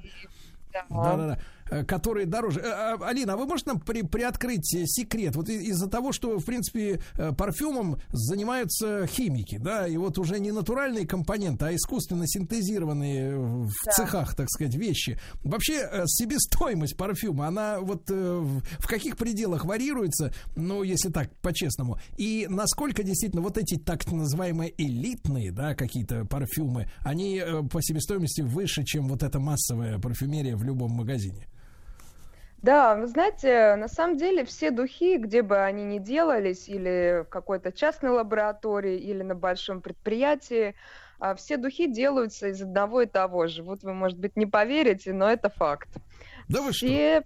Да, да, все делается из одного и того же. Единственное, есть отличие вот у авторских парфюмов, у крафтовых и в отличие от фабричных, есть такая разница, что авторские духи часто используют более редкие дорогие компоненты, потому что у парфюмеров развязаны руки, и они не скованы а, брифами своего заказчика какого-то большого, да, и поэтому мы можем добавлять в духи всякие редкие компоненты, какие-то вещи мы делаем сами, например, настойки, тинктуры, ну, там настаиваем всякие интересные штуки, и потом используем их в духах. Собственно, Ну, вот этот флакон 100, 100 миллилитров, вот скажите, вот действительно, если бы мы как бы по соцстраху покупали, э, то сп- справедливая цена, вот какая была бы? Ой, себестоимость на самом деле очень небольшая. Ну, на 100 миллилитров, ну, если брать 20% парфюмерной композиции, да, концентрации, то есть это парфюмерная вода, ну, мне кажется, сама жидкость будет стоить где-то в пределах 500 рублей. Это для всех парфюмов актуально. Ну, Представляете? плюс, э, Вот плюс упаковка, да, еще как, как что-то стоит. Ну да, упаковка там отдельно, флакон, картон, наклейки, то есть, ну, естественно, тоже свои расходы. Но сама жидкость, э, именно жидкость, в пределах 500 рублей на 100 миллилитров. Может быть, даже меньше. Владик, Вот так. дурят нашего брата, дурят. Сто процентов. Вот, Владик даже проснулся, да. Да, хорошо, ну хорошо. Но мы платим же, мы же понимаем, мы же платим не за, так сказать, не за факт, а за эксклюзив, правильно? И за то, чтобы любимый человек, или как мы говорим, любимка, чтобы она растаяла хоть на полчасика, да? Конечно, конечно, Конечно. конечно. И за рекламу мы тоже с вами платим, никуда мы от этого не денемся. И за перевозку, если за границу привозят нам в Россию парфюм. И за бренд, и за бренд. Да, да, да. А, Алин, а, вот если говорить о начале производства духов, да, то вот какой, какой первый шаг для этого? Самый первый шаг – это идея, которая должна родиться в голове. Ну а какая идея? Подзаработать? Ой, ну без этого тоже, конечно, никуда. Но мы, если Вот серьезно, серьезно, вот человек такого уровня, как вы, начинает креативить, да, вот что, какая идея должна быть, если мы, понятно, что по радио не можем передать запахи, как и изображение, но тем не менее, какая идея действительно? Вот вы просыпаетесь, и вдруг у вас идея, как она оформлена?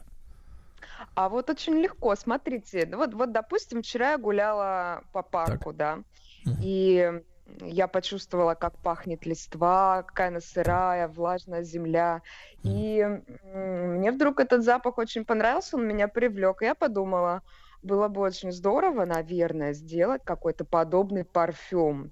Вот события, какие-то запахи, люди, эмоции, все это вдохновляет и рождает идеи, которые можно потом э, реализовать в Сергей, запахе. с- Запах земли, подумайте. Ну, Это не стандартно. Не преувеличивайте. Есть такая парфюмерия, я знаю. Друзья мои, Алина Погудкина, петербургский парфюмер с нами.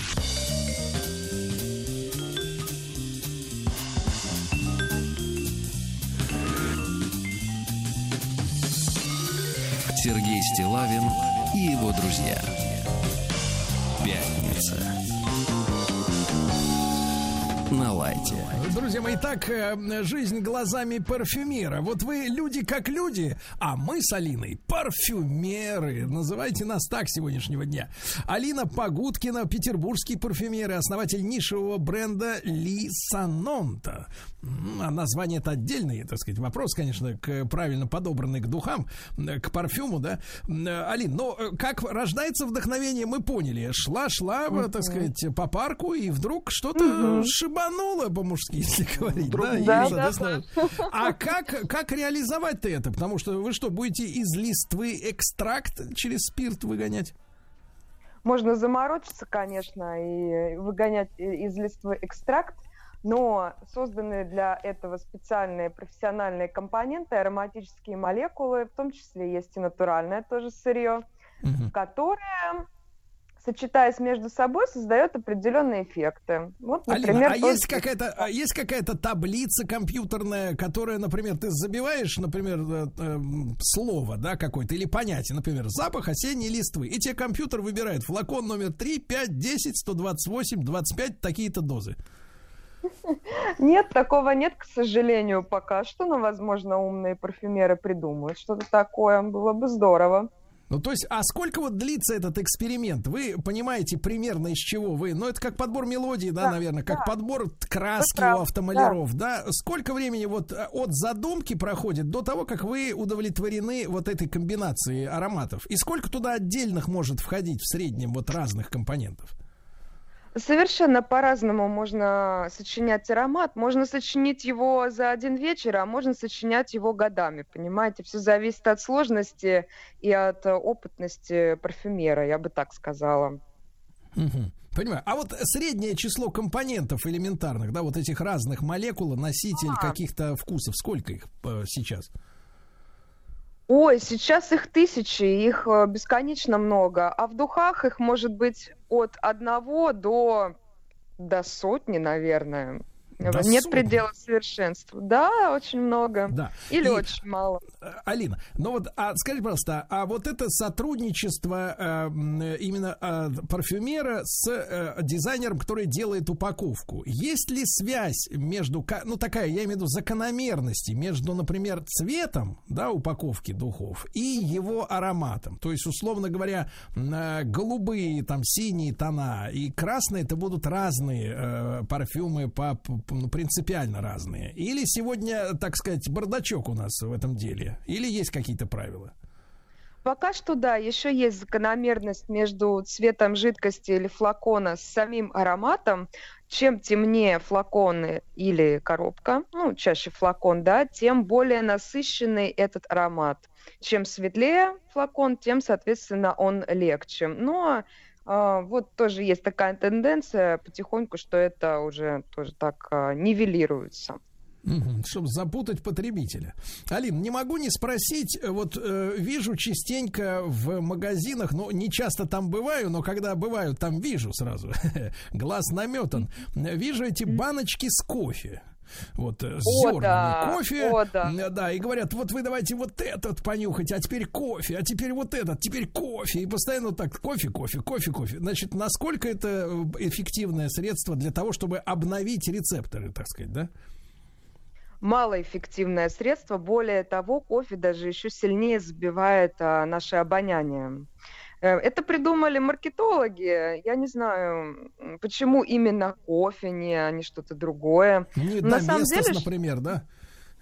да, да, было бы вообще вот э, замечательно на самом деле, потому что разницы между тем, как забивает обоняние до места с кофе, особо нет. Но чтобы обоняние освежить, так сказать, да, и снова подготовить его к восприятию, я рекомендую, как и вообще в целом многие парфюмеры, выпить глоток воды без вкуса, цвета и запаха, либо зеленого чая. Вот это супер освежает обоняние. Погодите, погодите, ведь обоняние это нос, а пьем-то мы ртом. Это ж как это А вот происходит? так вот происходит, что когда мы делаем глоток, рецепторы а, обонятельные, да, да, И мы снова Ух хорошо слушаем запахи. Попробуйте, это работает. Владик, запомни, воду, воду. Не надо, так сказать, Да. это самое, добавлять лишнего ничего, только вода, да? Ну и, Только э, вода. Алина, вопрос такой. Э, вот вы стали парфюмером, да, э, у вас есть свой нишевый бренд. А э, может ли э, обычный человек э, попробовать себя в этой области, либо, э, вот как и в в случае с вином, да, сомелье, это какой-то обладатель, ну, невероятных, э, невероятной чувствительности рецепторов э, в вине сосочков, у вас, не знаю, как это называется, пазух, наверное, носных. Ну, Вот. э, Насколько это, насколько это вот дело избранных? Я думаю, что совершенно любой человек может стать парфюмером при ам, нужных, при обладании нужными знаниями. Нужно научиться э, разбираться в компонентах, как составлять духи, изучить технологию, да, от какого-то первого лица или на курсах, или у частного другого парфюмера. Этому всему можно научиться. Ну и, конечно же, важна а, личная заинтересованность человека в этом во всем деле, потому что дело такое у нас. Понимаю, понимаю. Алин, Алина, вопрос. А насколько надо тщательно беречь, беречься от простуд и, в частности, нос? Да, потому что когда в кино показывают парфюмеров, ну, они чуть, чуть ли не с замотанными носами пластырями бегают, да, и всего боятся. Конечно, нужно беречь свой нос э, любому человеку, безусловно, безусловно, особенно в Петербурге. Да, да, да, я понимаю. Но э, вы замечаете, что вот эта борьба за нос, она действительно э, у вас получается эффективна? Или болеете, как и все, два раза в год? Ой, как и все, конечно, конечно, стабильно два раза в год, никуда от этого не денешься. Да, да, да. Хорошо. Значит, спасибо вам большое, Алина. Э, Я напомню, друзья мои, что с нами на связи, на прямой связи с Петербургом. Кстати, какая сегодня погода в Питере, Алина? Сегодня плюс 9, осадки не обещают. Ну, Ну, это как? примерно то же самое и у нас, друзья мои, э, в Москве. Алина Погудкина, петербургский парфюмер, основатель низшего бренда Ли Санонта. Да, ну что, я думаю, многие окрылены возможностью тоже стать парфюмером в хорошем смысле этого слова. А Что касается тех э, наших слушателей, которые, возможно, ожидали э, пятничного доктора Добина, у него праздники. У него праздники, поэтому человек уважаемый должен был идти и праздновать их. С вами прощаемся до понедельника. Всего хорошего. Пока-пока. Еще больше подкастов «Маяка» насмотрим.